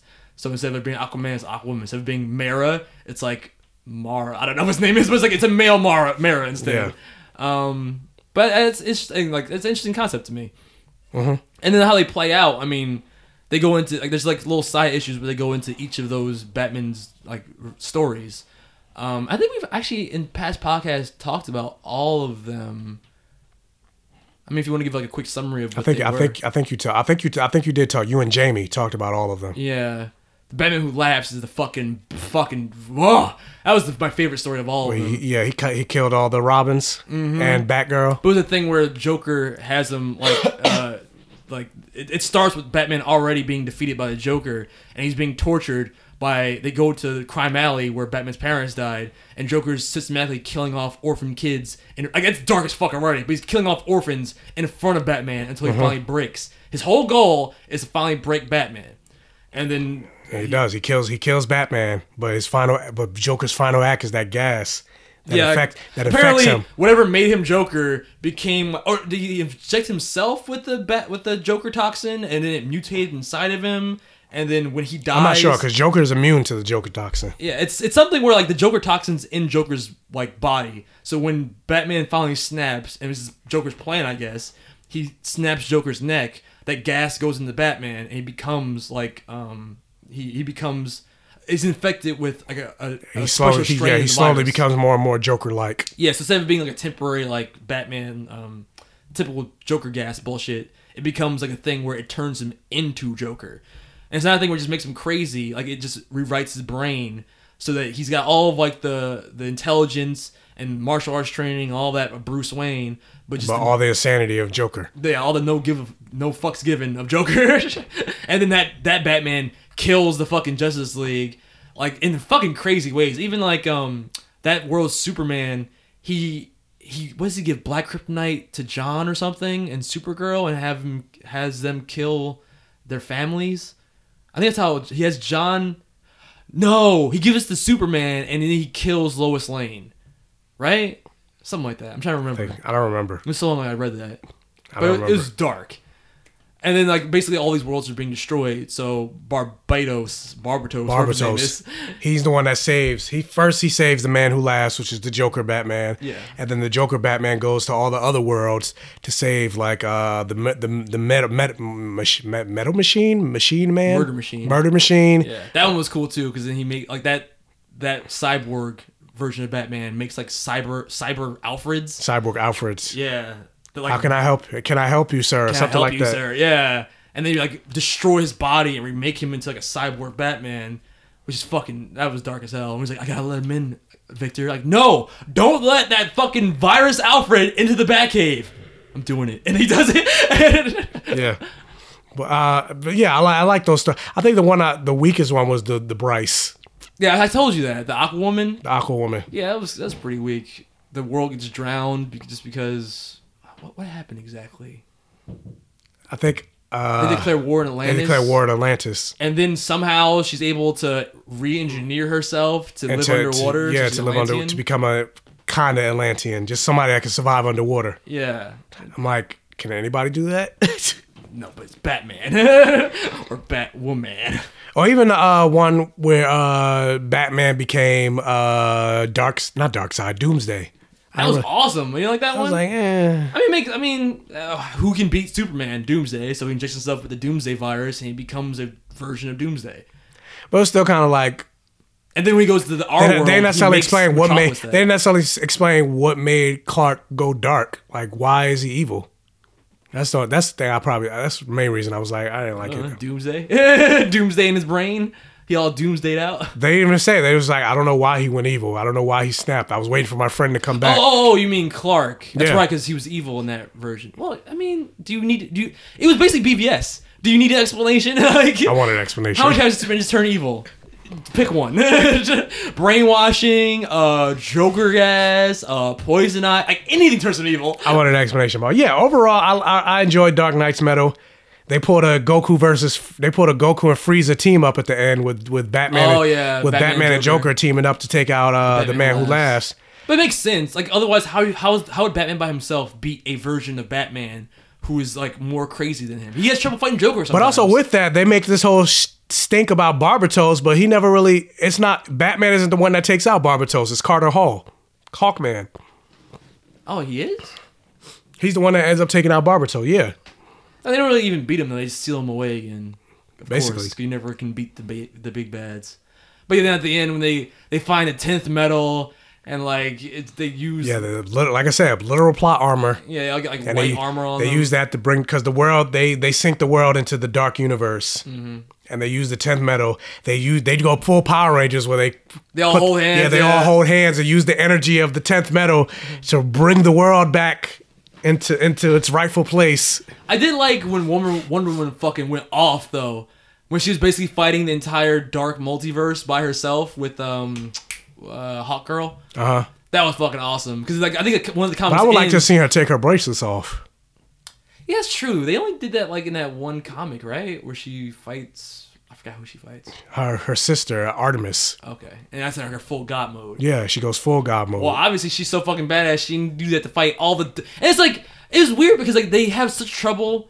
And the, the whole comic they had trouble Like, fighting I any w- of the but I wish, but I, themselves. I wish they go into that more. Like she's she's way more powerful. And she like those bracelets are more or less a way to to d- dampen dampen down her powers, so she's more in control. That's kind of what I was hoping that they did in the Wonder Woman movie. Like it would explain why she's a kid and she has those bracelets on her arms, even though she's supposed to not fight. She's not supposed to be trained. It would make sense if they would like, oh well, this is supposed to it would have made a lot of control. Yeah, this is supposed to control her god powers and also keep it hidden from her. That's why she has those bracelets. But you take it off, oh, Yeah. the god wave. That's what it's called. Uh, and in the movie, she's called the God Killer. I mean, that would have been a dope revelation if she's like, "Wait, I'm the God Killer," and she takes off the bracelets, and then she then she gets the lightning powers and all that bullshit that she had out of nowhere in the movie. But but I don't know. I like that moment where it's it's her literally charging into the Nightmare verse, where it's like the dark versions of all Justice League characters. It was like a, and you could you could like take any comic panel and like zoom in on it and be like, oh, it's like a Lex Luthor Superman, or there's a Gorilla Grodd Flash, or there's a Yellow Lantern uh, Hal Jordan. You know what I'm saying? Mhm. But like they had so much trouble fighting, like the Green Lantern Batman destroyed his version of the Green Lantern Corps by himself, and then when he came to the, the main universe. He instantly beat Hal Jordan. But that, was, like, but that was with almost all of them. The red, the Red Death version almost killed the Flash. Yeah. The Green Lantern version almost killed Green Lantern. The Bryce almost killed Aquaman. Yeah. Uh, but the only the only way they won is because uh, Doctor Fate just conveniently just took them out. Intervened, yeah. he intervened. and then later But they I'm like, the um the nth metal, so then it's like their weakness. but Doctor Fate can't do anything to them. exactly. But but then but then at the end of it, Wonder Woman's fighting all these other bizarro versions of the Dark Multiverse characters, and she's doing it by herself. I'm like, what? It's like she's like one hitting them. I'm like, how are you this strong? Or, or like, is it a plot device now? Or like a like a I don't know. It's, it's a, They gotta they gotta wrap it up. Yeah, exactly. But I was like, that's whack. Like at least have it make it seem like she's gonna lose. But she was just whooping ass. There wasn't really a moment where she was like, "Oh, I might lose." She was just like, "Fuck it then, ah, for Hera." I was like, "Oh shit, all right, Jesus. yeah, they had to wrap it up. Yeah, I don't know. That's kind of what the problem with like with these giant event kind of things. When you get to the end, like you, they always like write the characters into a corner. So so then it's like They're so powerful that they can't be defeated until they can until they're defeated. exactly. So it's like okay, so these things seem unbeatable, but now all of a sudden it's the end of the comic. Now it's just no problem. That was that was my only real complaint about the comic. And then it gets really Yeah, the- really it- wordy. It, it ends a lot of exposition. the way the way the, end. way it ends. I guess because I forgot how, but they destroyed the source wall, and because they destroyed the source wall, now they're saying that opens up the universe to a whole bunch of different threats because the wall was there to protect. You know, there was a barrier to those uh, other other parts of the universe. but now that it's destroyed, there's a lot more things that are coming that we've never seen before. Which They tease Flash which War. they they tease fla- they tease they Tease. tease they tease Flash War. They tease. Uh, there's a part. I think there's a story coming where uh, Atlantis is taken out of uh, uh, underwater, and now it's, it's on land. Mm. Uh, so they're doing Asgard, basically. Basically. when Asgard goes to Earth. Basically, they tease or they and they tease other uh, things that are supposed to be upcoming in the in the DC universe. Yeah. So I mean, it's, it's cool. Whatever. But they, the, and that's that's another thing. Like they also talk about how because oh the Flash the because the Source Wall is destroyed, that opens up the universe to like the Sage Force, which we're going to talk into more with Flash War, and all these other things that are coming. This this the Still Force, the Strength Force. Still Force, the fuck, kind of, kind of stupid bullshit. But yeah, but Dark Nights Metal, uh, I'll give yeah, it. if you were rated, what would you give it? I'll give it more than passable. Yeah. Also because there were a lot there were a lot of references that if you're not reading like especially like the Scott Snyder run, if you didn't read all of the Scott Snyder run, if you didn't read a lot of the like the uh like Infinite Crisis and all the other stuff, like there were a lot of references going all the way back. Like even like the like the anti mon like when uh this was this was in the two books you didn't read, but uh Batman had a secret room in the Fortress of Solitude that he asked he he asked Superman not to open it and it's only for emergencies. And it was like the anti-monitor machine that was in there. That's back from like Infinite Crisis and all that other stuff. So, Yeah. so it's like there's a lot of references in there where if you don't get those references, you're just like, all right, that's what's whatever. You're not gonna really appreciate it. Mm. Well, let's uh, segue since we just we kind of just mentioned into Flash War. Um, how'd you feel about this? I mean, I really enjoyed it, and I wish they incorporated elements of the story into this most recent season of Flash, rather than go into this dumbass, heavy-handed Iris West. We are the Flash plot line because, like, I mean, we grew up in a time where Wally West was our Flash, not just in the comics, but also in things like the animated series like Justice League, Justice League Unlimited. So when you have to choose a side, when you, have a concept like Flash War, and you're gonna go, okay, Barry Allen's on one side, Wally West is the other. What side do you choose? But I even know in the plot, I'm like Wally, definitely Wally. And even Rebirth, the story itself is built around Wally West. Like it's it's built around the concept that, and it's a retcon, but all of New Fifty Two, um, the, the stolen time and the the weird continuity errors that happened with New Fifty Two and Flashpoint Paradox, that all stemmed from the fact that Wally's been lost in time now, and he's kind of like our our uh, our jumping off point into the greater issues that has been created in this new continuity in our birth. so I like that they're going back and focusing on him as a character because he's really the key to everything. And I, we haven't been reading. Do- Have you been reading Doomsday Clock? Yeah, me either. So like to, to me, this is Besides, like the- besides the ones we reviewed, Exactly. But to me, this story is more interesting. Like, I, there's only been three issues or so out, but like even that, I think is more interesting than all the Doomsday Clock I've read so far, just because it, it's starting to answer questions that I've kind of had about um, this changing continuity. And it's like the thing where ever since he was reintroduced in Flash Rebirth, they haven't done enough, I think, to talk about where he's been, where the other characters have been. Like they've gone back every here and there to kind of discuss it, but like no man, if you come back from another unit from another another universe where you had kids, maybe you don't remember them, but you know at least that there's other people in Speed Force. Like why aren't you doing more to actually talk about that? Why aren't you doing more to figure out where it is you came from? yeah, this is like the first time really, really hampering down on his not not just the lost time, but like more or less his story of where he's been and how and how is it affecting his life and yada yada yada. Yeah. They've even like some retcons where like it's like, oh, it wasn't Doctor Manhattan that threw into time or New Fifty Two. It was um who's the time travel guy? The Flash Rogue. Uh, you talking about Hunter Zolomon? No, not Hunter Zolomon. Uh the other guy. The guy that was in the Flash, white hair. The magician. Uh, Abracadabra. Abracadabra. Yeah. In the Teen Titans comic, they had Abracadabra reveal himself to be the one that fucked with Wally West's timeline. So they've even tried to pepper in some explanations here and there. But it's like, obviously the world has been changed. Let's talk about that shit. So, first of all, in, in Flash War, when you start off with the two greatest Flash villains, Flash, uh, Eobard Thawne and Hunter Zolomon teaming up to fuck with their main Flashes. Like that, that in itself as a concept is interesting. But then when you get into the fact that I guess Reverse Flash died in some Flash comic that I did not read, I, I don't know. Mhm. Yeah, they they now focus Ir- on Iris kills him in the future. like with a gun or something. Yeah, something like just that. Just like in from the Flash show. Basically. God damn it. but uh they have Hunter Zolomon uh kind of play out his whole concept of like, well, the Flash could have been a hero, but he just chooses not to be. So I'm gonna kind of manipulate Barry and Wally to fight each other. That way I can like kind of step in and get Speed Force powers for myself. And they also introduce all these weird Speed Force alternatives, which I which I guess is gonna segue into the Still Force bullshit. Because fasting forward to the end, or what the most recent comic is, he he gets the ability of the Sage Force, Sage Force and the Strength Force. What? what the fuck, man? You can't just put blank force into anything. It's like now it's a thing, guys. Pretty soon there's gonna be the orgasm force. The orgasm force. but but I like it as a concept, man, because they have. uh So I mean, Superman's got to be part of the Strength Force because who has more strength than Superman? Yeah, exactly. But but I like the fact that they're put it pitting. It's kind of like a Flash Civil War, but that you have both sides that kind of, and you kind of understand both sides because Wally's like it's revealed to him that he lost his two kids.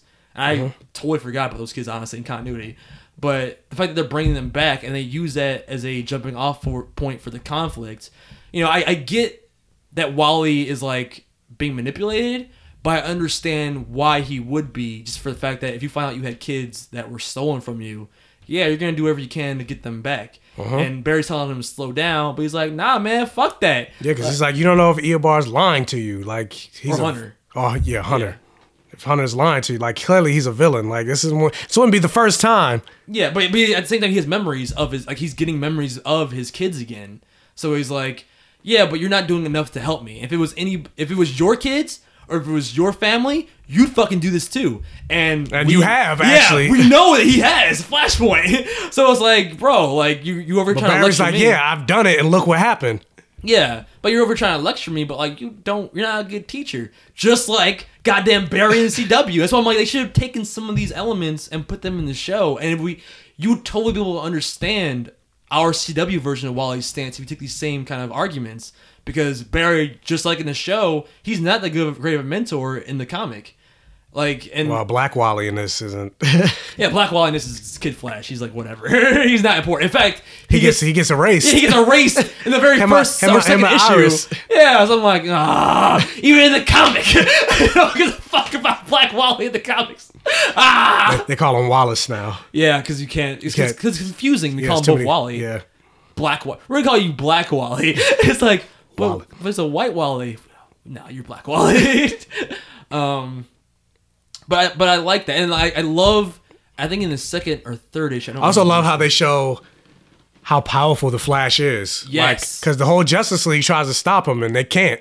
More specifically, Superman tries to butt his fucking ass in the in the race. It's like they're Wally going, they're going way running. too fast. Yeah, And even Hal like tries to make a construct. and he breaks right through it. Both of them break right through it. Yeah, but the fact that um, like they're running so fast that it's like, like I like the panels where they show like all like the magic users like oh the, they're destroying the fabric of the magic verse and like like every, basically everybody can feel in some way they're running is like affecting the fabric of reality. Mhm. That's how fast they are, which makes sense. If you can run through time, yeah, if you race somebody just as fast as you, then I get it. And it shows you just how much faster Wally as he is. should be. Yeah, Wally is because now he's absorbed the power of the Speed Force. But even fuck that, even But no, before that, he was always the fastest of the Flashes. Yeah. he surpassed Barry Allen. But Geoff Johns fucking motherfucking ass had to come in and be like, "No, Barry Allen. Everyone loves Barry." It's like, no, bitch, you like Barry 'cause Yeah, you grew up with him. but I like that they're giving Barry, I mean, giving Wally his due. And the moment in the comic where Because there was a moment where he was like, Barry, if I really wanted to outrun you, you think you could catch me? but when he turns blue, like his whole body becomes like Speed Force energy. That's fucking dope. Mhm. Just that one comic panel I really liked. And- also, Barry, the, the, this is also an, another way that shows that Wally's way faster than uh, Barry. Barry needs the, co- and which they don't do on the show. Barry needs the cosmic treadmill in order to time travel. Wally doesn't. is that the same in this? It's the same in the comics. Because remember, even when he went to the future, Uh, and Barry just ran uh, when Barry was in the past and they were talking, and Wally just ran away and he ran back to the present. Oh, and Barry used the treadmill. Ba- Ba- Barry asked the guys, he was the, the future version of the Rogues, Yeah. the Renegades. That's what they're called. He was like, "Do you guys have a cosmic treadmill around here somewhere?" Yeah. And he just like he they used their time traveling technology to send them back. Yeah, that's true. I didn't even think about that. Because honestly, that's a that's a plot breaking ability. I mean, you just travel the time, but just by running. But the CW show doesn't care about that because they don't care about plot.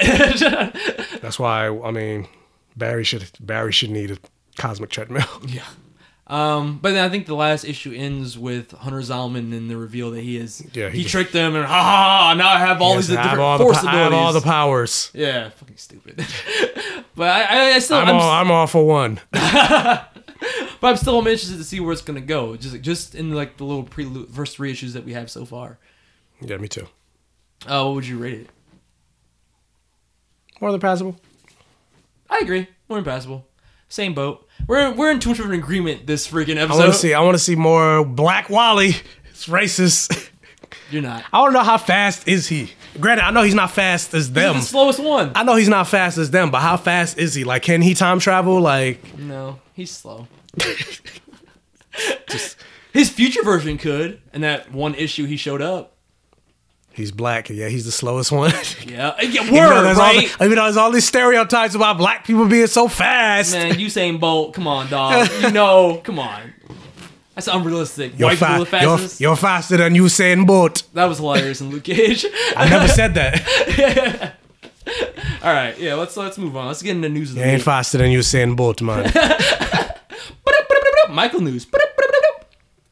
Uh, so yeah, it's not really a trailer, but we could talk about the little My Hero Academia trailer that dropped. That's going to show more of the second half of season three with the new theme song. So say goodbye to them. Man. Ah, ah, ah, ah. What's going down? I mean, from the little clip that was the-. Whoa. Sushi. Is that sushi racist? wow. Um, I mean, from the little clip that was in the I trailer, don't like it.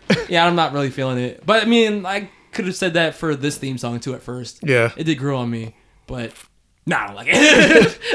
and I mean, it's just, it's just a prelude to what's gonna happen in the second half of this season. Looks interesting. Jacob mentioned in the last podcast Deku's new outfit, and you can kind of see it in the trailer where it looks like his his gloves go up his entire arm, which I guess is to take away some of the recoil of his punches. Yeah, from Scottish comes for the support team. Because it makes like, his his costume's so basic, but his you would think they would every everyone else's costume. Everybody, yeah, everybody else's costume is more fu- is functional to what their, Their quirk is. are, but his Deku just wanted something to look like All Might. Yeah.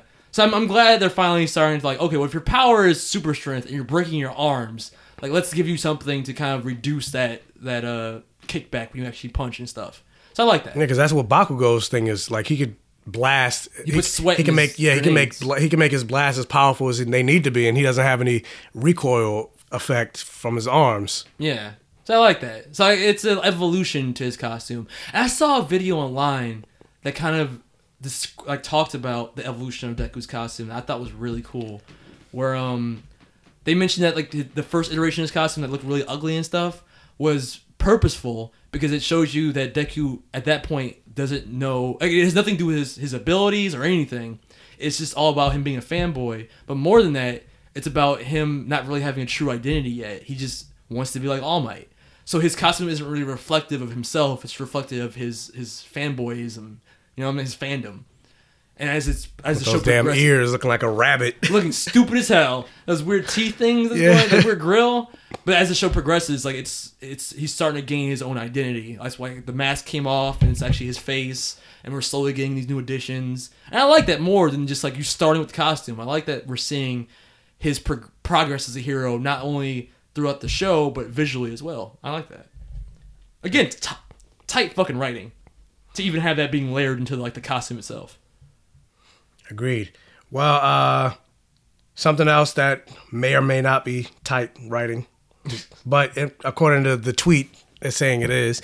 So you know the My Hero movie is coming out pretty soon, and so uh, Anime Expo 2018 was this weekend or whatever, and so uh, they premiered the, the the the movie there, and somebody says that uh, My Hero Academia Two Heroes may be the best superhero film I have ever seen. I am floored. A What? near perfect movie. Perfect Vision. Wow. Plus Ultra Vision. Uh and so there are there are a bunch of other tweets with that. But uh the big selling point that they're pushing with this movie is they're saying that this movie is going to show you something that you won't get that you that you won't get in the manga and therefore the anime. And that is because you know because uh All Might this this this manga takes place before the fight of All for One. All Might is still pretty much at full strength more or less. And they're saying this movie is going to have a team up between All Might and Deku fighting one of the villains. Full on team up. Really? Yeah. So again, going back to what I was saying. So, I, I did not think it was gonna be. I, I don't know. I'm always so yeah, like so they're so they're saying it's something that's not going to happen in the manga because uh, All Might's powerless now. Yeah. So there can't be a team up. Yeah. So I mean, that kind of gets me like, oh, I actually didn't think because I'm like when I read this, I was like, I actually never thought about this. There is there's never gonna there is never gonna be a team up between All Might and Deku because they can't be. So down for this. yeah, I'm down for it. I'm usually not. I'm. I don't know. I, I'm kind of dismissive of anime movies. I usually because like in my mind they're always just filler. So it's like how good can it be? But I, I should not doubt My Hero Academia, filler or not. So I'm I'm down for this. I mean, maybe because it's not the same. It's not the original creator. It's somebody else. That's uh that's doing this movie, but I think I think he I think he uh I think he he he was involved. Oh yeah, it says uh Horikoshi states that his most in his most recent interview that he was very involved with the movie script, characters, plot, and he wanted to show he he wanted to show in the movie what he wanted to what he wanted characters to do in the movie. What? I don't know. That's more weirdly translated. Okay. But basically, he was. It says he was. inv- He didn't write it, but he says he was. He was heavily involved in in the movie. So that that gives that that gives a little bit more excitement for the movie as opposed to just saying, "Oh yeah, somebody just took the property and made their own shit." Yeah. So Same. we'll see. Deku, Deku, and All Might fighting. Oh my God! It's gonna give us the dead I'm my ready, feels. ready for the team up. You remember the moment in Dragon Ball Z with I want to see him do the uh, cannonball where he. What's, I think that's that move where, where like Colossus takes Wolverine and like throws him. Where, you- where you- All Might's gonna I want to see All Might throw Deku to a smash. That would be cool, or if they both smashed together. Like I, I was thinking of the Gohan and Goku fathers on Kamehameha moment. Which is probably like the most heartfelt moment of all on Dragon Ball, which is sad because the Cell Saga. but if they do something like that, but with All Might and Deku, I'd fucking cry. All the tears. you know I would. Don't don't fucking don't judge me. I'm not saying nothing. Don't judge me. Well, I'm judging you on this story because I know you're not gonna care because you're fucking heartless. What? And you don't care about people dying because you're like, I don't know him. Who cares? But anyway, because that's how you are, racist. anyway, so Steve Steve Ditko, who was one of the co-creators of two of my favorite Marvel characters, Spider-Man and Doctor Strange, Okay. he passed away at 90 this week. Uh, on Oh, yeah. J- June June 29th. And so yeah, Ditko was the co-creator of Spider-Man and uh Doctor Strange and he uh had a long run at Marvel. Yeah, he co-created anime, like Spider-Man and Doctor Strange. That's like the longest run you could have. Yeah. So Which I, is like a dark foreboding of Stan Lee dying. I mean, he is 90. It scares He's me. younger. I mean, Stan Lee's older. So I already told you. it was- I mean, even if Stan Lee lives, even if he doesn't die right away, at, at most, I, I would say he has another four years left. Because he's already like. Man, he's- you put like a number on it. but I'm. I'm- but I'm like, he's already like 96. Most people don't. Most. I'm just going statistically. Most people don't live to live to 100. Stan Lee will. Excelsior. I mean, yeah, and even in the video, even in this cameo, well, that's the thing we didn't talk about. Even in this cameo in Ant Man, he you could tell he was Oh, like yeah. he wasn't as ener- energetic as the other cameos. no. It was just like, uh, I guess, what did he say? I don't even remember what he said. Um, it was something about it, the wa- car. it was very reminiscent of like it felt more like him talking about his own life. He was like I something in the '70s, but I'm paying for it now. Yeah. Like, oh, the '70s were fun, but I'm paying for it now. It's like Yeah, you can even tell even in that, like he wasn't as he didn't have as much oomph. He was just like, all right, what's my line again? What was his cameo in Infinity War? Uh, the the bus, the Spider Man bus. Oh, right, right, right. In the beginning. Yeah, in the beginning. Mm.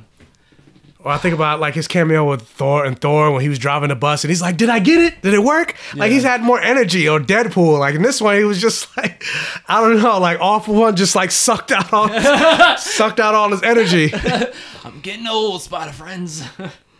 But yeah, Jordan doesn't care because you see how silent he got on that news. But I, care. I care. Rest in peace, Steve Ditko. Rest in peace, Steve. Steve Dick- Yes, you don't even know his name. Steve You Ditko? created, like I said, you created, helped create two of my favorite characters. Go, go, go, go with the wind. Go with the wind. Okay. I, I saw a, a, a meme where uh, Doctor Strange made a sling ring, and and Doc, Doctor Strange and Spider Man had their arm over his shoulder, and they were like bringing him to heaven. Oh, that's dark, but beautiful. You, you don't care. You're trash. I do care. no, you don't. I mean, I didn't. No, I I didn't read comics back then, so I don't. you weren't born, so who cares? Yeah, I mean, that's what I'm saying. I don't have like a. but he deep- still created them. Yeah, I don't have a deep connection. But There would I be no Spider Man and Doctor Strange if it wasn't for him. I appreciate him. Trash. Anyway, so something that other people might care about that Marvel will definitely cares about. Okay. Uh, the box office for Ant Man and the Wasp How's that doing? did pretty well, but it was still on the low end of expectations. They they said it would uh, open between like uh, they were expecting it to be like between 75 and 80 million, which possibly going up to 85 million. So it still hit the tracking numbers, but it was on the very lower end of the tracking, and it's basically uh, if numbers hold up with today, because you know it's still movies going out today, but it's looking like Ant Man and the Wasp was going to open at 76 million dollars this weekend, which is still higher than the original Ant Man. The original Ant Man opened up at 57 million uh million million dollars opening weekend, but it's going to be the fifth. Hold on, let me. Yeah, the fifth lowest opening weekend of a Marvel film. The fifth Really? ever. Uh, but on, only behind the first Ant Man, of course, Thor, the first Thor, Captain America, the first Avengers, and the Incredible Hulk. Damn. So I mean, Why is that? It's still open. It's still open big, and it opened bigger than the original Ant Man. It made like 20, 20 something million more Yeah. than the original, but it's still the fifth lowest Marvel movie opening. I guess there's a lot of So competition it's- now too. So I mean, so it's both good news and like eh, probably not what Marvel wanted. I mean, it's it's what Marvel wanted, but it's, Yeah, it's not what the first Ant-Man, yeah, it's, it's what they wanted, but it's not what they wanted because it opened at the look because they were expecting a little bit more, like around what Thor Ragnarok opened up as, and that was and Thor Ragnarok opened at eighty five. Eh, to be fair, Thor Ragnarok's a far better movie too. Yeah, but you also had this lead, had a, a Avengers Infinity War leading in.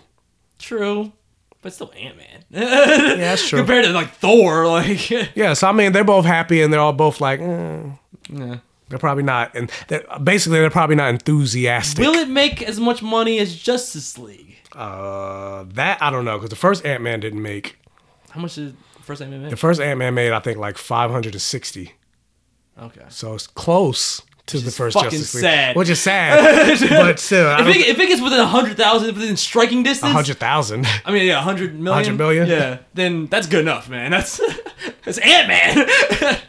But overseas is doing pretty well. Uh, right now, so r- right now the worldwide box office is uh a hundred and sixty-one million dollars, and it's also higher on Rotten Tomatoes. Uh, Ant Man and the Wasp is sitting at eighty-six percent on Rotten Tomatoes, well the first one was at eighty-two percent. So, I mean, it's still doing pretty well so far, and it's number one. No, it made it's making 100, 162. I said one hundred sixty-one, one hundred sixty-two is uh is uh worldwide box office.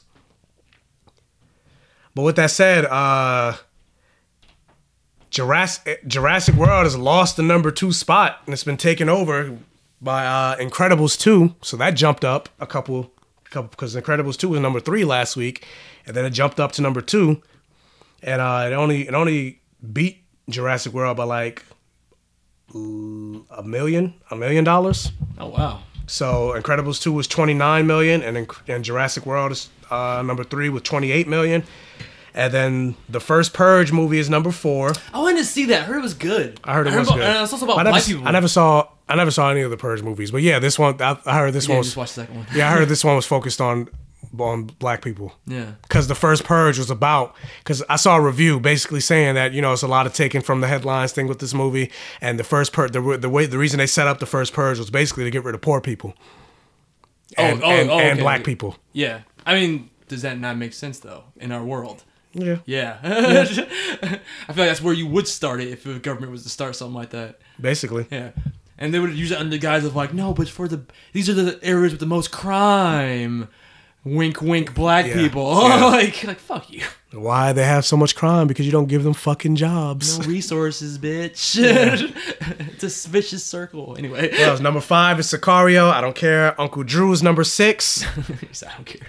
Ocean's Eight is number seven. Tag, which I was kind of curious to see, is number eight. Number nine is Won't You Be My Neighbor? The uh, uh, Rogers, what's his name? Won't you be Yeah, my Mr. na- Rogers. Mr. Rogers, yeah. He's number nine. I heard that was actually a really good documentary. I heard it was too. And then number 10, Deadpool is still in the top 10. And yeah, so uh, Deadpool is finishing out the top 10. Uh, so, with more Ant Man and the Wasp news, uh, Peyton Reed came out and said that the Russo brothers actually wanted Wasp to be, to be in Civil War.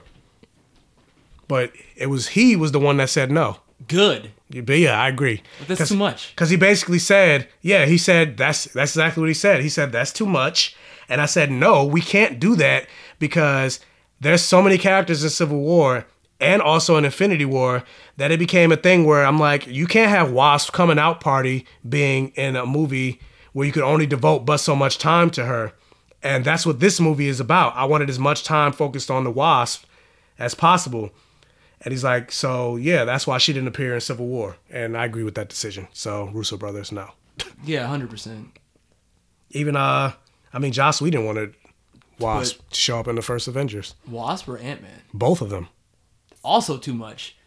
Man, these Avengers movies try and do too much sometimes. well, they were the original Avengers, so that's what he wanted. He wanted Ant Man and the Wasp, but because they were doing, because originally Edgar Wright was doing the original Ant Man movie, they was like, no, you can't use them because we're already using them for this movie. yeah, but like Because he, he he didn't he didn't want to use Hawkeye and Black Widow. He wanted, Oh, really? No, he wanted Ant Man and Wasp instead of Hawkeye and Black Widow. But, But they were already set up. But they were exactly. Marvel was like, no, they're already set up. Use them. He's like, but I don't want to. but they're lame. and funny enough, it turns out that Ant Man and the Wasp. This makes the first Marvel movie where a female is headlining her own. Granted, it's not her own movie, but she's still in. She's the still. In, yeah, she's still in the title. yeah, that's true. Yeah, which Yeah, I didn't. Re- I didn't realize. So Yeah, it's not. it's think not going to be. Captain Marvel. It's Ant Man and the Wasp.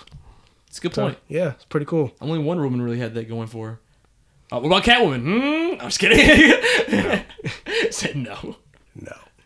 But so this news, I'm actually curious with uh, your opinion on it, because you're big on doing this. Okay. big spoiler, Jordan. I spoiled all. I spoiled all my posts. So I don't know why this came out, but uh, James Gunn was doing an interview. Oh no, he just came out on Twitter, uh, basically saying that if a movie can be ruined by spoilers, it's not a good movie. I'm opposed to spoiling things for folks, but studies show knowing spoilers only very slightly affects the viewer's pleasure, if at all, and sometimes increases the pleasure of a well-crafted film. So I want to know what do you think of? I, I don't. Again, I don't know what made him tweet this. I Who guess said this? James Gunn. Hmm. I don't know if maybe somebody asked him a question, but I was- I, I wanted to bring this up because I was curious of what you would, what you think about his tweet. Um, to a certain extent, I get where he's coming from, but I mean, there can be a really good movie and still have a a plot breaking twist. That if Yeah, you I was thinking like it- something like Six Sense. Yeah, exactly. That's a great example. Or even like, yeah, I guess Six Sense is a good example. Good enough example. Or Upgrade. Or upgrade, exactly. Like, it's not that that would ruin the movie, but it does hurt a very fundamental feeling you'd get at the uh, feeling of satisfaction you get from the the climax. You know what I'm saying? Uh-huh. So I get where he's coming from. Because if if the twist is all the movie has going for it, then yeah, I, I see how like that's not really good filmmaking. But if it adds to the experience, then I don't see what the issue is, is with it. Yeah. Were there any twists in Guardians of the Galaxy? No. no. No. Yeah, there wasn't. Not at So all. So there you go. And I mean, yeah, I, like I said, I get what he was saying because I talked about this before on the on the podcast. Like before, when I watched back in the Buffy days in the '90s, every time an episode would end, I would, and even Charmed, I would go to my this website that I found and like read the entire next episode. What would, ha- what would be happening next, and then I would watch watch the next episode, knowing everything that's gonna happen, and I was still I still enjoyed it. And I was just, and I was still watching like, oh shit, because it's one thing to know, then it's another thing to see it. Yeah. Like it's another thing to know Thanos is gonna snap people away going into the movie. Like we pretty much knew that's what was gonna happen. But it's another thing entirely, even though we didn't know no, but we still had an idea. And it's another thing entirely to actually see it on screen. Yeah. So yeah, I think I think I think somebody I, I I think the reason he said it is because of all this thing that's going on with spoil. Everybody's like, oh, you spoiled it for me. I didn't know. I didn't know. I didn't know Wasp was going to be in the movie, even Yeah, though it's it's like called even though it's called Ant Man and the Wasp. I remember somebody said that to me. really? Not that specifically, but somebody said something to me. Oh, I, okay, I remember it now that it's coming to me. They said something like, "Oh, you spoiled." Uh, I forgot what it was, the exact thing, but they said something about how I spoiled that Superman. I don't remember if it was on the podcast or like something I posted or said or something. Yeah. But they said I spoiled that Superman was coming back in Justice League or whatever, and it's like. But you knew that A, it's a Justice League movie. You're thinking they're gonna have a Justice League movie without Superman, and then also in Man of Steel, you saw the pebbles rising up, or whatever the case may be. So it's like you know he's coming back. So is it really a? It's not a spoiler. It's like yeah, but I don't follow the news and all that stuff like that. So But we live in this society now where like everything is considered a spoiler. Like if you know any details whatsoever, people will quickly be online. Spoiler! Oh my god, it's a spoiler! But like, yeah, well, like, come on, dog. yeah, so I think that's probably I think that's probably what he was more or less responding to.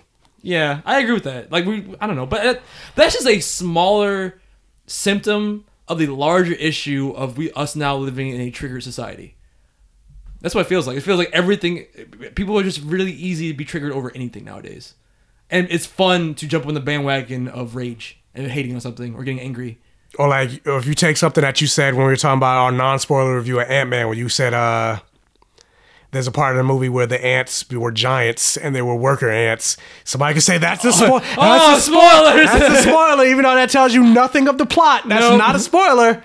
A spoiler is something that's key, a crucial element of the plot that gets revealed before you see the movie. Exactly. Not that ants are giant. Like that's not a spoiler. They even talk. pepper- Again, like even in like I said, the but, that, but I'm just saying that's an example of somebody taking what you say. Oh, yeah. like, oh, But even by that logic, the commercials for Ant Man and Wasp spoil the ending because everybody's like, "Oh, the ending's so crazy! It's so breathtaking! It'll leave you breathless." And it's like, if you want to call, that could be a spoiler then to somebody. Oh, I didn't want to know that the ending was crazy. now I'm expecting the ending. Yeah, I didn't like- know Thanos was coming, even though I saw Infinity War. That's a spoiler, bro. Like, if anything, shouldn't you be more anticipating now of like what's gonna happen at the end? If uh, no details were revealed to you, just the ending's crazy. So shouldn't you be like, "Oh fuck, what's gonna happen?" If anything, but you know, logic is out the window nowadays. I blame society. Well, you know, something that I'm not anticipating. What up? Well, so Netflix is looking into increasing its prices. What? Why? So they're, they're they're rolling out a test a testing service where two two versions of Netflix called uh, Ultra Choice. Uh, one will cost sixteen ninety nine a month, and another version will be thirteen ninety nine a month. And basically, it's allowing for uh, well, uh, there's a premium and then an ultra, and it says you will have the ability to stream ultra HD content concurrently on four screens. Okay. So they're, they're, they're Do doing. I have four screens that stream concurrently? I don't. no, I, Okay. don't- I barely have one screen. yeah, I'm like, uh, because that sounds more like 4K stuff. I don't have a 4K TV, word. but they're looking like they're gonna try to do this like they're they're doing a test version of it to see if people are willing to pay for it. But I'm like, hopefully nobody buys it because I don't want to pay for I don't want to pay more for Netflix. They already increased. Remember when Netflix was seven ninety nine? Yes. I'm not paying that anymore. I'm paying like eleven ninety nine. I think for Netflix. Yeah, I'm paying eleven ninety nine. Now they're talking about sixteen ninety nine. Come on, bro. I, I got rid of you because I don't. Granted, it's still cheaper than cable, but if you keep increasing the fucking price, eventually you're gonna get Is into. it though? eventually you're gonna get to cable prices because I'm Yeah. already paying for Netflix, and I'm paying for Hulu, and I'm paying for. Well, that's the danger. We have all these like separate streaming Yeah, then services. the DC Universe thing is gonna come out. I don't know how much that's gonna cost, especially now that they're talking about we're gonna be able to read comics and shit online, and you get exclusive access to statues, and we're having Justice League Unlimited and Batman the animated series and Wonder Woman the original live action series. I'm like, it's definitely not gonna be. I, I- feel like it's gonna be more than ten dollars with with all the shit that they're adding on that.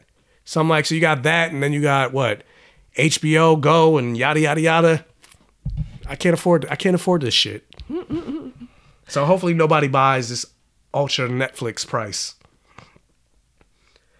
But uh something that you might buy. So uh they're doing a live action Gundam in the works from Legendary Pictures. What? A live action Gundam? Yes, live action Gundam. Fuck yes.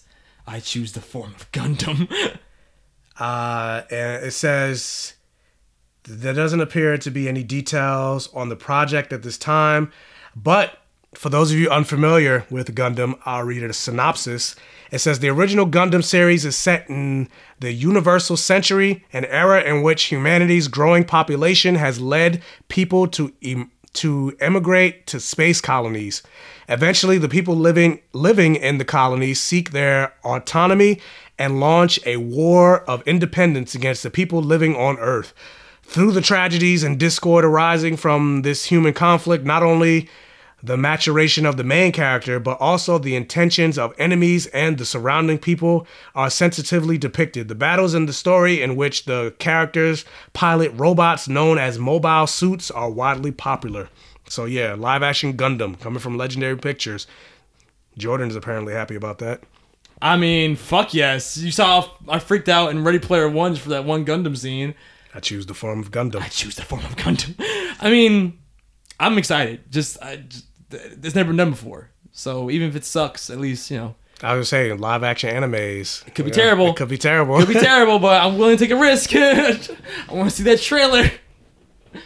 Especially now Pacific Rim fucking sucks, so I've got nothing to lose. Well, Legendary Pictures is the same people that made Pacific Rim. Fuck. I had, I was- to, I I had to do that. I had to do it to you. so happy. you were happy, but uh, so something that's uh, you may or may not be happy about. I don't really care, but uh, according to Lewis Tan, who played Shatterstar, he's saying that even though Shatterstar died in uh, Deadpool two, he's coming back for X Force. He said, "You're going to see." Yeah, what? How? He said, "You're going to see more of my character in the X Force film." That's what it's looking. Um, no. That's what it's looking like. Thankfully, Deadpool went back and went back and had a little time machine that he stole. So in the post credit scene, he brought back Peter, and it's assumed that we're all going to come back as well. Ah, okay. I don't know how I feel about that. Shatterstar's an asshole. yeah, but I mean that means they can potentially go more into Mojo World Maybe. because they tease that and just do, do anything with it. But also with that said, and this kind of makes me go, yeah, he's definitely going to show up in X Force. Marvel has also come out and said that Shatterstar is getting his own comic. Yep. Do you why, care? Why are you giving me that look? Because I'm like, I don't, I don't want to, I don't care about Shatterstar I don't, ca- comic. I don't care about Shatterstar, but at the same time I do because I'm like, gay people. Yeah, gay people. okay, I'll give you that. I remember if you, uh, diversity. All right. I don't remember if you, I don't know if you got to that issue of Iceman where Shatterstar was flirting with Iceman. And he was like, uh, I didn't really read anything in that comic except for because you're homophobic. That's why. oh, no, you- oh, what? But uh, there was a moment where uh, Shatterstar walks past uh, Bobby, and he was like, "Hey, Bobby, I heard you came out. Well, uh, me and Rictor are broken up, so you know if you ever want to get, you ever want to have a drink, call me." Wink, wink. Yeah, wink, wink. wink? If ever want to get that dick sucked what? No, was that subtext or? with some with some mutant with a mutant mouth. But yeah, so uh, the synopsis for the Shatterstar comic is uh, a gladiator, a warrior, and a superhero. Shatterstar has been many different things, but throughout it all, he's always been deadly. This fall, enter darkness with Shatterstar number one. So, Kind of interested, not really, but okay. I'm happy for you. but no, I'm, I'll check it out. Gay people. Gay people. yeah, gay people. Even though where's the black gay people? we got to We got to keep waiting for that. but also another comic that was announced, which I'm kind of curious about because I'm like, this. If they do it right, this could be filled with so much hilarity. So there's another comic that's uh that's coming out, I believe, in the fall. Wait. Yeah. And it's gonna be a five issue miniseries of Black Panther versus Deadpool. Why? Because it's funny. That's it's why. popular. Because they're very two popular characters. Yeah. They're so hot right now. But I mean, they do a lot of like those Deadpool versus Deadpool versus Punisher, Deadpool Yeah. versus Wolverine. Deadpool kills the Marvel universe. Yeah, shit. Deadpool kills the Marvel universe. So I'm curious. I mean, if they do, depending on who writes it, I, I feel like it'll be funny. So I'm, I, I I would like, I want to read it. Okay. And why, why are they fighting in the first place? Like that's so- something I'm curious about. Uh, what else? So, expanding more into the S- Spider-Man into the Spider-Verse. So, remember we talked about how hopefully Spider-Gwen is the only Spider-Man that shows up outside of Peter Parker cuz I was like, uh I feel like if they introduce Spider-Gwen, they're going Well, going no, you said that. I thought they could still introduce more as long as they still focus Well, I on was Miles saying, well, I'm still hoping. I was, yeah, that's what I was hoping that they don't introduce anybody else. Okay. Well, I was wrong. They're they're introducing more. So well, Nick, I told you they would. Fuck you. it's called Spider Verse. no, I don't want it. T Spider Verse for the next movie. That's it. Okay. So Nicolas Cage That's real. has been cast I thought that was a fake news. as Spider Man Noir for Spider Man into the, into the Spider Verse. Why? That was not fake. Why? I've got one strong word for you. Why? What? Because it's Nicolas Cage. Exactly why? Because he needs to be Spider Man. okay, sure. Great. yeah, so Spider Man Noir is coming to Into the Spider Verse, and it's Nicolas Cage. So it's weird. Yeah, especially like It's weird. Nicolas Cage is a pretty big name. Is he a voice actor? I mean, you don't have to be a voice, a specific. But but his voice is weird. Like he's got a very unique voice. I mean, none of these actors are like quote unquote voice act. They're actors, and like most movies, they don't get voice actors to cat like Disney movies and stuff like that. They get celebrities. Man, it's gonna be weird. Like Shameik Moore is from Dope. He's not a voice actor, but he's voicing Miles Morales. It's gonna be weird. I mean, he might change his voice. I can't even. I want to do an impression, but I can't even do a Nicolas Cage impression. Dude, you can't, you can't do Big Daddy Big Daddy. Oh, oh, from, from Kick Ass. Kick Ass. Hit Girl. Like I don't know. It's weird. Like he's got a very guttural voice, and what are you talking about? I don't know. well, anyway, so uh,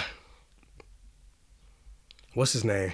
Ahmed Best, who's known for playing Miss Misa Yusa Jar Jar Jar Jar Binks. Okay. and the uh, Star Wars prequels. Basically, he came out recently and said that, you know, because people hated Jar Jar Binks, people hated the prequels. Well, people love that. No, I'm just kidding. No. So he actually came out and said that all the backlash. Actually, I'm gonna just read it verbatim. 20, 20 years next year. Twenty year, uh, which I guess uh, the Star Phantom Menace turned yeah twenty next year. So he said twenty years next year. I faced a media backlash that still affects my career today. This was the place I almost ended my life.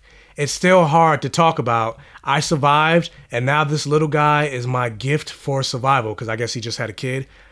And it says, "Would would this be a good story for my solo show? Let me know." So basically, he, he he's coming out. This is more or less coming out story of saying that, yeah, the backlash that uh had him that he had from uh people not liking his character in Jar Jar as Jar Jar Binks, because he also said he had death threats that came through the internet. Okay. Like he he he he wanted he was thinking about committing suicide because of that. Oh my god. Yeah. That This got is dark. It got very dark. Like we used to. Oh my god! Now I feel bad for making fun of it. yeah, he's always like. yeah, but he's even though, yeah, you made you might have made fun of it, but you didn't send him tweets and send him. Oh, yeah, I'm not one of those you fucking You didn't send him death threats. Yeah, that's ridiculous. But yeah, I feel like it's a slippery slope because I don't know. People, the internet's become so toxic. He said. He said I had people come at me and say you destroyed my childhood. He's Yeah. like that's difficult for a 25 year old to hear. And I, I think that was his first movie. Same thing with Kelly Tran. It's his first movie. Oh, it's a Star Wars movie. And now people are coming like, you destroyed my childhood. Like, Mm-hmm. I did. I didn't write the movie though. Yeah, I. Ah, I hate people because they hurt good people. But yeah, so a lot of people came out. A lot of people came out and like saying, you know, lots of love. Or, or Rian Johnson tweeted to him. He said, "Lots of love to you, Ahmed. I think there are many of us who'd get quite a lot from hearing your story." Yeah, Came from Rian Johnson. maybe that would. No, Rian Johnson said that. Yeah, that was Rian Johnson. Maybe he's like that'll be a good lesson for the internet trolls of the world that have zero life. But you know what it is? It's just like the internet is becoming more and more and more and more mainstream, and it's giving a platform to so many people with these social anxiety. Or Well, I was gonna say uh, these social disorders. Is it though? Because I mean, this is this, it's not like this is happening now. This was 20 years ago. Yeah, but I mean, it's but that has is now like a small example of what's becoming even more ubiquitous now. You know what I mean? So like, I feel like it's just that it Ooh, I'm doing Mr. Avenger. I use big words, ubiquitous. ubiquitous. it's just becoming more commonplace. Like we were hearing these stories more and more often, and I mean, I think it's also the Star Wars fandom is a very, very hardcore. It's getting worse. nerd-centric- It's getting worse. It's definitely getting worse. But I'm just saying, like, it's just. It's an epidemic of these people with social disorders that now find their voice and find power online, and they are able to find community with like-minded negative people, and just it feeds off. They feed off each other. It's becoming just so toxic because of that. Like I, I, I don't want to become that old guy who's like, oh, I fear for the youngins. But like, I don't. With the current trend of where things are going, in another like Yeah, 10, we don't we didn't 20 have to worry about kids committing suicide because of online bullying and shit like that. Nard, because granted we didn't have the internet, but still. But like I've, I've noticed even like on YouTube or like Instagram, I've noticed like hate pages or like re- up. or like revenge porn like oh i didn't like this person so i'm gonna film a sex tape of us and then release it on the internet Yeah, but I mean, like, uh, I found like recently a lot of like anti fan pages popping up rather than like these things to be fan pages. Now there's anti fan pages where like I've seen things for like honest trailers or like cinema sins or like nostalgia critic or all those like big like you know things people like on the internet. Now they have like all these not just like negative like uh groups about them, but like a whole page like, or a whole YouTube channel or whatever dedicated just how every single thing they do is wrong or negative. And it's like you build up your own following based on negative negativity directed at that one thing. You know what I'm saying? Like that's crazy that you can build up something and somebody can build up a following in opposition to you just because they don't like what you're doing. Like, that's ridiculous. And it's and it's becoming more and more popular. So I'm like, this is the direction we're heading in. We're like, how and how many creative things or how many creative ventures can continue when you have all this opposition now, just saying like, no, you're stupid for trying. You know what I'm saying? Like, I- and I'm also speaking from experience. I know creative people are also very sensitive. So like, how many how so i guess this wouldn't be a perfect time to announce that i created an instagram page called not blurred vision there are pages that are like the gay vision I've seen. Um, what the gay vision Yeah, the gay vision. I I'm need to follow them. Me and Michael combined. I need, to, I need to follow the gay vision I, No, want- no, I, if it was a I want gay vision well, if it was a page that was like a joke, like based on like, what if Michael, gay, Black Gay Comic Geek, and Blur Vision like fuse, like a fusion? Ha! That'd be hilarious. I, I have fantasies like that wow. I'm just saying, like, I don't know. There, there are, trust me, there are fusion. there are negative Blur Vision pages on the internet, which is amazing to me. Part of, partly, I'm like, wow, I'm famous to some extent because I have people that dedicate themselves to hating me. But at the same time, it's like I'm just one example of like a million other things that are like that. And it's like, what's gonna happen in ten years where there are just as many anti fan pages as fan pages? What kind of environment does that create? What kind of creativity does that foster or stifle? You know what I'm saying? I don't know. It's just something I'm thinking about. I think about like, wow, like if it's toxic now, and it's only getting worse. What's it gonna be like in ten years? And what's that gonna do to the creativity in the Even world? worse. Yeah, but I mean, like, what's that gonna do to the creativity in the world? Like, how's that gonna affect how we talk to each other? Even I mean, yeah. is it gonna become less and less about things we love and more and more about things we hate? It might it might be if things con- if things continue to go the route that they're going, especially when you have major platforms like a Twitter or an Instagram. Granted, I know it's hard to do, but at the same time, I feel like there's something that they can do to police th- this type of language. Like, why is it that, for example, like I mentioned before, like uh, during the news, like I don't remember what the exact tweet was, but Samuel L. Jackson got banned from Instagram or whatever for like a week or 24 hours for saying something about against like racism and shit like that. He gets banned from Instagram, but yeah, somebody calling somebody else like a nigger or you know fuck fuck your feminist agenda. that they don't get every day. Yeah, none of them get banned. But then we say it before. It was it's just a visibility thing. Like he he's such a big account that the eyes are easier. Like the, the people that are in charge is easier than for for them to find that page than to find random Joe Schmo troll who has like ten followers and ju- and he might only post the most vitriolic, fucked up, racist, bigotry, whatever, sexist, whatever shit. But because his account is so small, in the grand scheme of things, the the eyes of the authority are not on that. Oh, you got like the YouTube, like the YouTube. I sound like The YouTube. I sound like Bush talking about the Google. the Googles.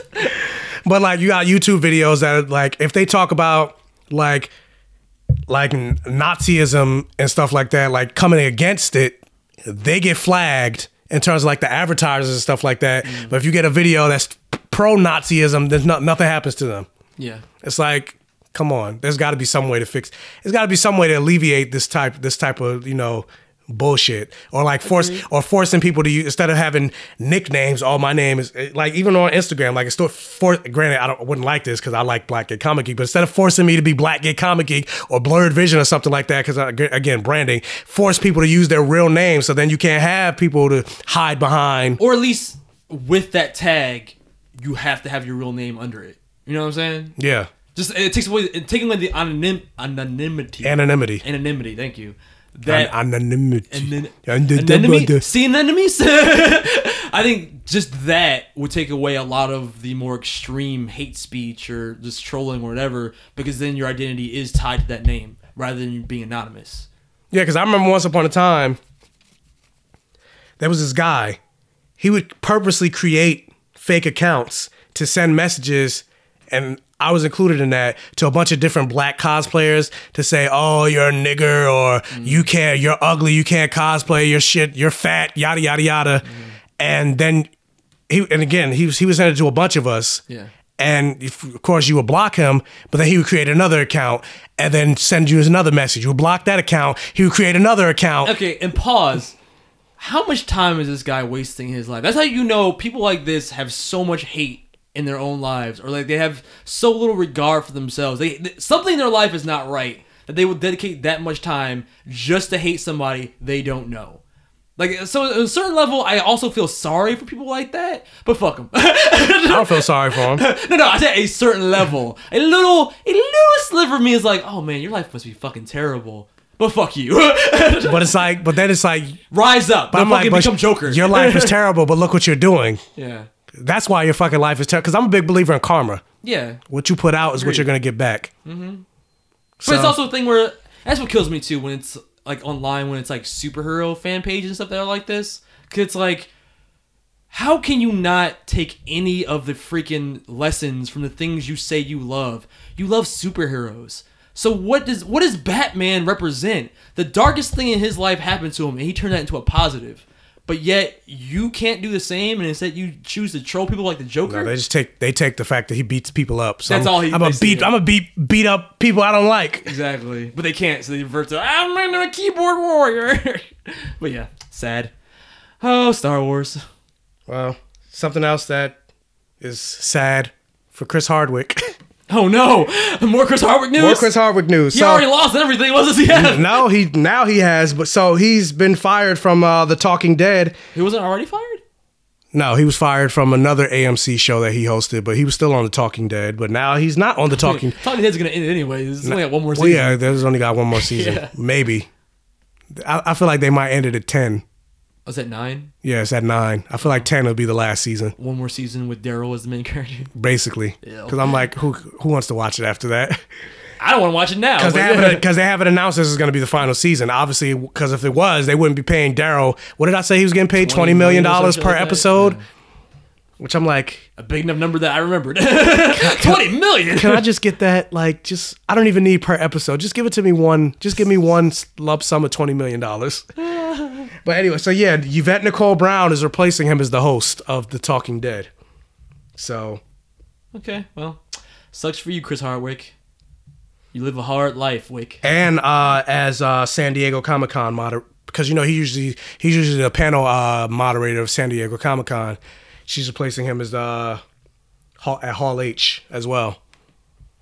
So, I mean, good for Yvette Nicole Brown though, because she's a huge nerd. Yeah, good for her. And yay, black people! But Yay, black people! That's what we're gonna do from now on. Yup. This. Yay, gay people! Yay, black people! yep, that's all I need.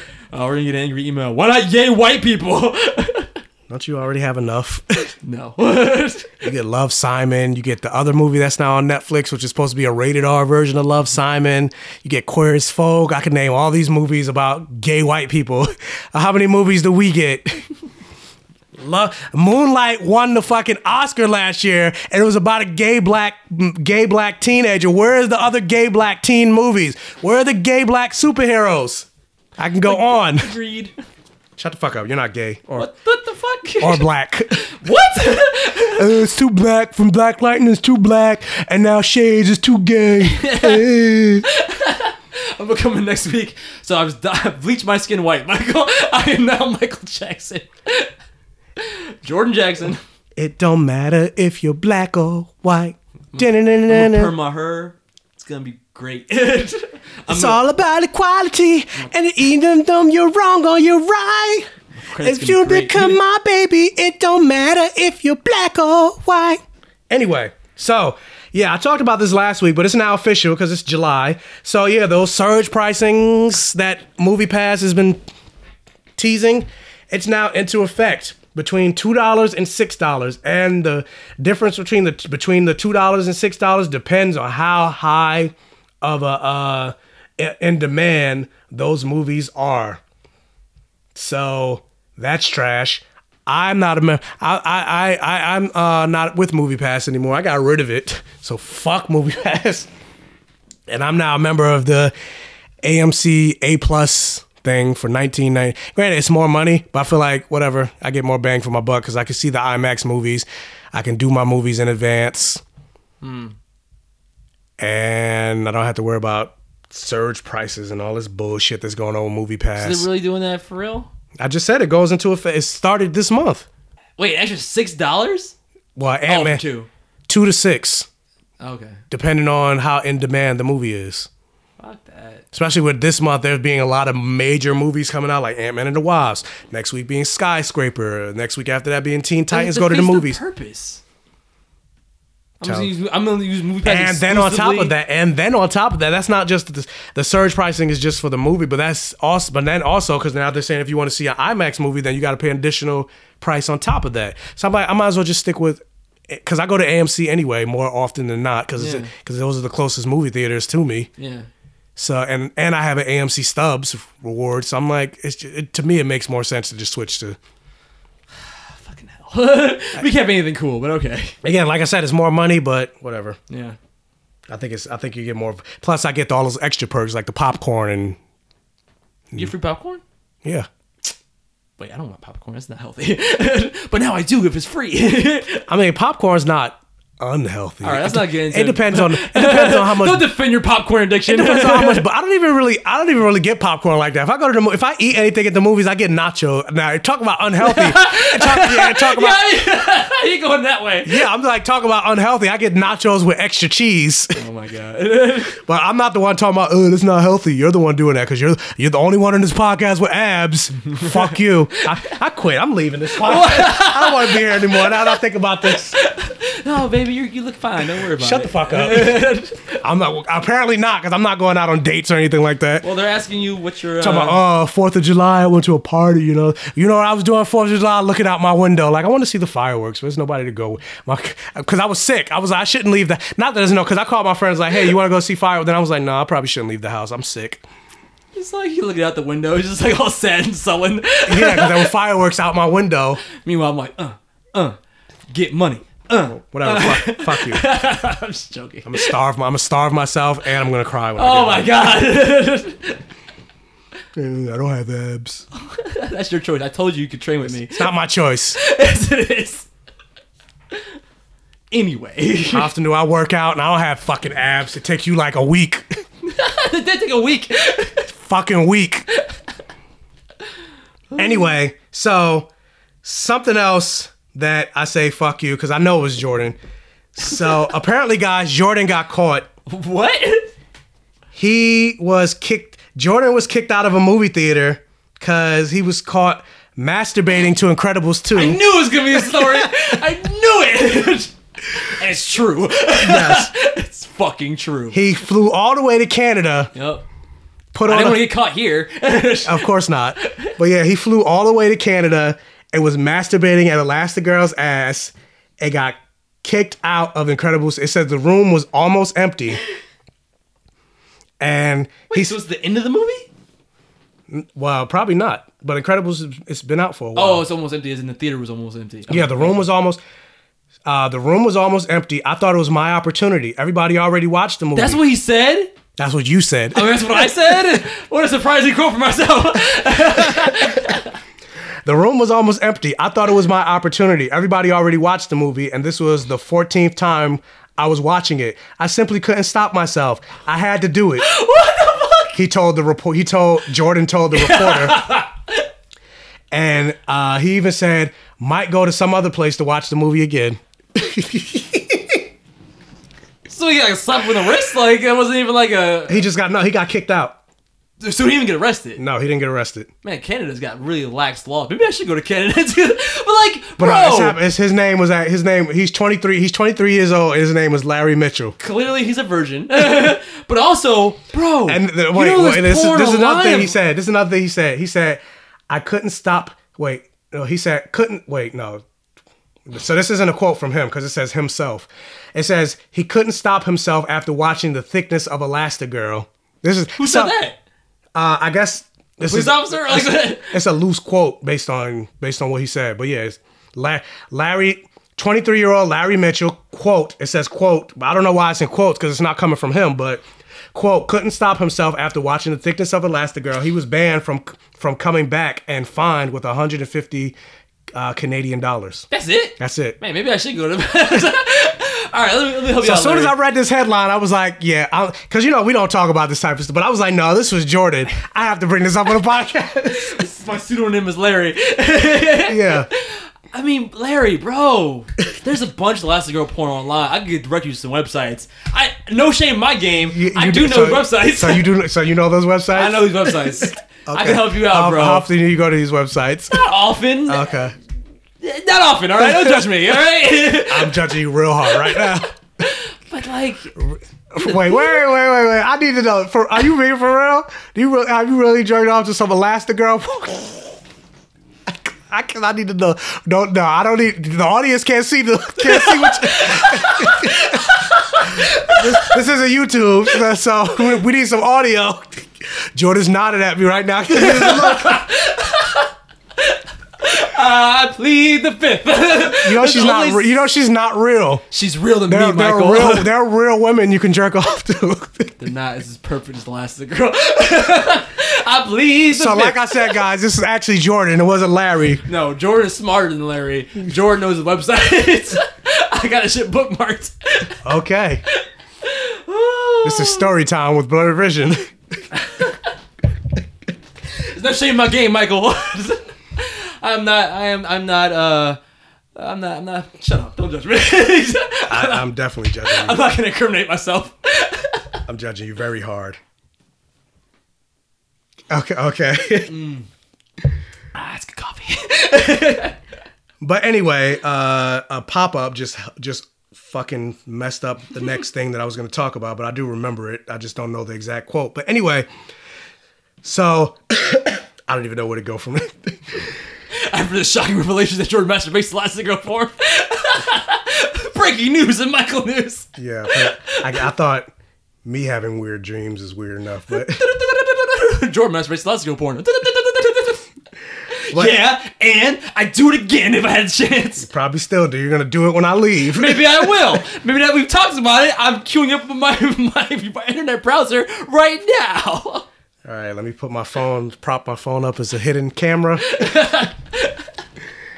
anyway, so Shocking blurred vision revelations. and I'm gonna tweet it all over the internet, like like a Luke Cage. God, I, I need to go viral. but uh, so Daniel R, who uh, has a knack for he's a he's a reporter and he has a knack for sharing solid DC movie news.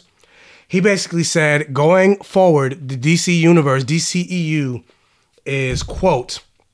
The future is standalone with very few crossovers, probably for the best. I trust Jenkins, Wan, Reeves, and Sandberg to deliver their own great standalone superhero movies. Then someday down the line, maybe they'll cross over again, and this time they'll make it work. So they're saying, yeah, DC EU from now on is only going to focus on standalone movies and not the work, the, the DC universe as a whole. So Yeah, I saw that. Is that true? That's really gonna happen? They're not. I mean, it says the guy is known for having solid DC universe news. So I mean, he has a reputation. I mean, I can't deny that the best movies have always been the Soul movies, Wonder Woman, and Man of Steel. Those are my favorites, and those are completely standalone, basically. So, if that's the route they go, I guess so. But you might as- you're, you're admitting defeat right But there. I'm like, how are you calling it the DCEU though? it's not. It's not. It's not really a connect. It's not really a universe. It's just a bunch of individual movies. But hey, man, you know. I, but that, that's what, no. Fuck you. Write better. Like, how do you just go? Well, no, we can't make it work, so let's just give up. Like, fuck that. Write better. If Marvel can fucking do it, you can do it. Get the hell out of here with that shit. You're the original connected universe. Like, fuck out of here. How do you just admit defeat like that? Like, well, we can't. It's That's not basically working. that's ex- that's basically what they did. They're admitting defeat. yeah, it's like, oh well, we just can't do it. Like, no, but at the same time, it's like just do it better. I'm gonna say, but at the same time, it's like, can you blame them because they are they do suck. They do suck. Exactly. So get better. like instead of just be like, well, we're just gonna, always gonna suck, I guess. Like, no, get better. no, they're they're just not. They're they're good with sucking. And this is where I'm like, I'm not a Marvel fanboy. I want DC to succeed. I don't want them to just be like, well, throw in the towel. like, you're, no, you're, you're a. Marvel fanboy. Like, no, I want you to do better. I hate you because I love you. Okay. Well, do you love Trigon? The anime? No, not Trigun. Oh, Trigun the demon from Yes. Raven and Teen Titans. Yes. I guess. Fuck you. Anyway, so he's gonna be in the se- he's gonna be in season one. He's he's been cast oh, of uh the Titans show. of the Titan show. Oh, okay. And the actor that they cast, I don't know who he is, so I'm not gonna really mention. His name is well, I'm still gonna mention. His name is Seamus Dever. I don't know who he is. He's known for playing Detective Kevin Ryan on Castle. For those of you that watch Castle, you could be like, "Oh, that's him." So that, but that's not that's not important who the actor is. It's just the fact that he's been cast for season one. So I'm assuming he's more than likely gonna be the overarching villain of the show because who's in terms of DC, especially Teen Titans, who's bigger than Trigon? Yeah, that's like a wow. That's a big villain to jump into season one. Yeah, I mean, he might not be the main villain of season one, but they're at least What's their effects budget like that they can do Trigon? They're probably not gonna. They're probably not gonna make him look like how he looks in the comics. He's probably gonna be a human guy uh-huh. that's just a demon. They're gonna do like a little thing where his eye, eyes. yeah, his eyes glow to show I'm a, I'm evil, but he's still gonna look human. It's real whack. Yeah, they're not gonna go like Trigon is cool because he's like larger. He's yeah, like they're not gonna go. They're not gonna go Brainiac or anything like that. Where they're gonna be, he's gonna be a full makeup. No, he's probably just. But why? Kinda, Krypton kinda, did it. Kind of like, kind of like Smallville, where Brainiac was played by James Marsters, but he still looked human. You're really comparing this to Smallville. It's not a good sign already. But I'm pretty. sure I mean, again, I'm pretty sure that's what they're gonna do. They're not gonna put him in the jail. At least make it Krypton level. Just give me give me some moments where it's like it looks like a big budget movie if you're gonna do that. But yeah, that's a, that's wow. Starting shooting for the fences, I guess. Go for it. Uh, I don't know. I was just staring at you like I thought you were gonna say more. No, I'm done. Anyway, so uh it's looking like the the Shaw and Hobbs movie is getting more traction because they cast their main villain for the movie. So I guess and it's not Tyrese. the main villain is going to be Idris Elba. So I'm I'm curious to see Idris Elba go against The Rock and uh what's his face? Uh what is what the fuck is his name? The actor. Jason Statham. Jason Statham, yeah. I mean, I'm cool. I'm excited for this, I guess, just because it's The Rock and whatever, and Idris Elba. But it, it's also kind of like a damn. It's really a big fu to Fast and the Furious because like that already seems like a more appealing movie with Idris Elba as a villain than any. Of the That's why I say I'm like ones. Idris Elba got it has me more excited about this movie Mhm. to see him go against But the you know Rock. they had that beef with Vin Diesel, The Oh, yeah, The and Rock- Ty- The- The Rock and Tyrese, yeah. So that's like I, every time there's like good news for the spinoff, I just in my mind I see Dwayne Johnson flipping off Tyrese and Vin Diesel. That's what it feels like to me. So. Yeah, because I remember he made a tweet or The Rock made a or an Instagram post said something about I got a movie to make or something like that. Yeah. talking about the Shaw because that's because the Fast and Furious movie's been put on hold now. Yeah. So yeah, don't bite the hand that feeds your franchise. It's not. it's not about yeah, Vin Diesel. It might the franchise might have started with you, but nobody gives a fuck. but anyway, speaking of something nobody gives a fuck about, so remember I talked about there being a Child's Play TV series coming into uh the works. Well, I guess that's not enough. They want more Child's Play because there's been this Child's Play resurgence all of a sudden. Says who? I don't know. But Collider is reporting that they're now now also the uh the creators of it, the producers of it, are looking to reboot the movie franchise as well. So now Child's Play is getting a movie reboot and a TV reboot, or not a reboot, but because the TV series never happened. But yeah, it's going. It's gonna get go to TV and now it's getting the movies. So for all you Child's Play fans out there, I guess why is why am I getting oversaturated with Child's Play? I don't know. I don't care. I don't, I don't care. I don't care either, but we don't know who's fans of what out there. But also, winding down. So, Jessica Jones season three, which I still haven't finished season two, they released uh, set photos for uh, season three because they're filming right now. And it's looking like Trish is going to actually become Hellcat for season three. So, maybe there's going to be a Jessica versus Trish because you said they. Because again, I still haven't finished, but I remember you said they uh they started beefing in season two, right? Yeah, I hated that fucking. Just season two was fucking. Whatever. So yeah, maybe uh Hellcat and Trish should have a fight, and then Trish dies. Good. I'm glad. But final two bits of news. So something that you might also be glad about. You were a fan of Firefly. I was. Firefly's getting a resurgence in comic book form. They announced uh written by Greg Pak, who also wrote, you know, the World War Breaker Hulk, uh World Oh. War Hulk and Planet Hulk. I love those storylines. He wrote uh the Solo Storm comic book. Okay. He's writing uh Firefly from Boom Studios, same people that are doing Power Rangers. So they got the rights from Joss Whedon to do uh to continue Firefly in comic book form. So yay, I'm interested in checking that out. I'm interested in checking that out, even though uh, I haven't finished. I never finished the first Fire. I never finished uh, season one of Firefly. I only watched like four episodes, and then I got distracted, and then I never went back. so So I got distracted. I did. I got distracted. Okay, well. It's the same thing with uh, Full Metal Alchemist. I got. I mean, I like Firefly. I started watching Serenity. Full Metal Alchemist, and I got distracted, and I didn't finish it. Okay, well you should. Those are fucking great anime. But and speaking of anime, we didn't even talk about that dumb shit that you wanted us to Oh watch. yeah, we didn't. Oh well, it's too late now. Oh my god, we're trash. but um, what was I gonna say? that means you can watch more episodes. That's true. I guess I can. Um, yeah, I'm a fan of Serenity and Firefly, but not enough to read a comic about it. So I mean, that's cool. Good for the hardcore fans, but I'm not one of them. It's because you're trash. or you're straight. That's all I need to say. What? Not, nothing against all the other straight people that I listed on this Just podcast. specifically? just, just, just Jordan specifically. okay, thank you. But anyway, so more news. That's heartbreaking news. The final news bit purposely ended on this note. So you know something heartbreaking?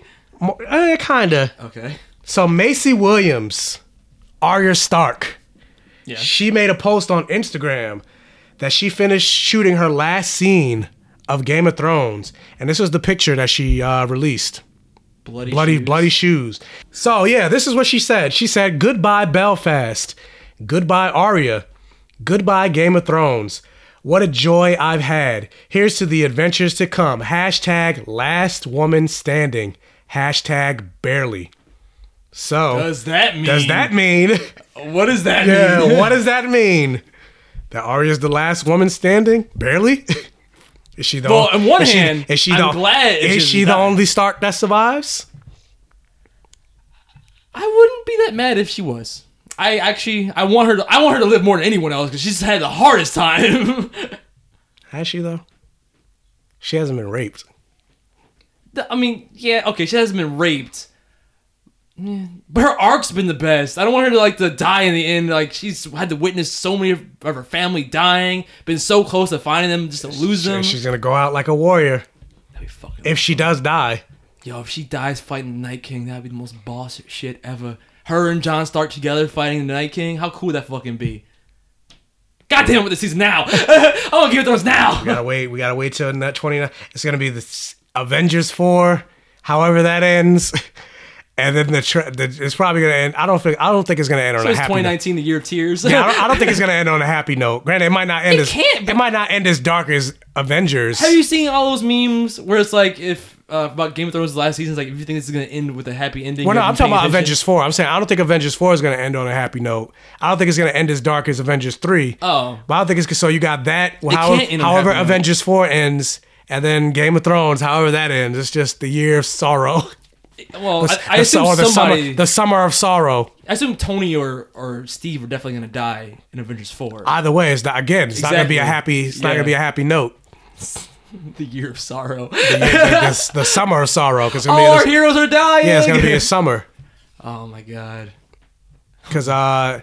I think All Might dies no, in I same think year, Game I of would Game of kill Thrones myself. comes out for Game of Thrones comes out April I think next year. Okay. And then Avengers is May. So back to back. April, May. Yeah, I think it's April. So yeah, the summer was the spring of sorrow. I'm sad now. like it hasn't even happened yet. I'm already sad. Like I don't want to imagine. I mean, you see that. how bloody sneakers. Oh my god, what if Jon dies in her arms? Again. How many times is Jon gonna die? But this time there's no coming uh, there's no resurrection this time. Thanos is there somehow. Yes. no resurrections this time. oh my god. So yeah, Game of Thrones. I'm excited. That was a good news story to end on. Dun, dun, dun, Dun, dun, I don't remember. I'm, I like forgot the theme song. Wow, you trying to sing the Game of Thrones theme song? yeah, well, da da da da da.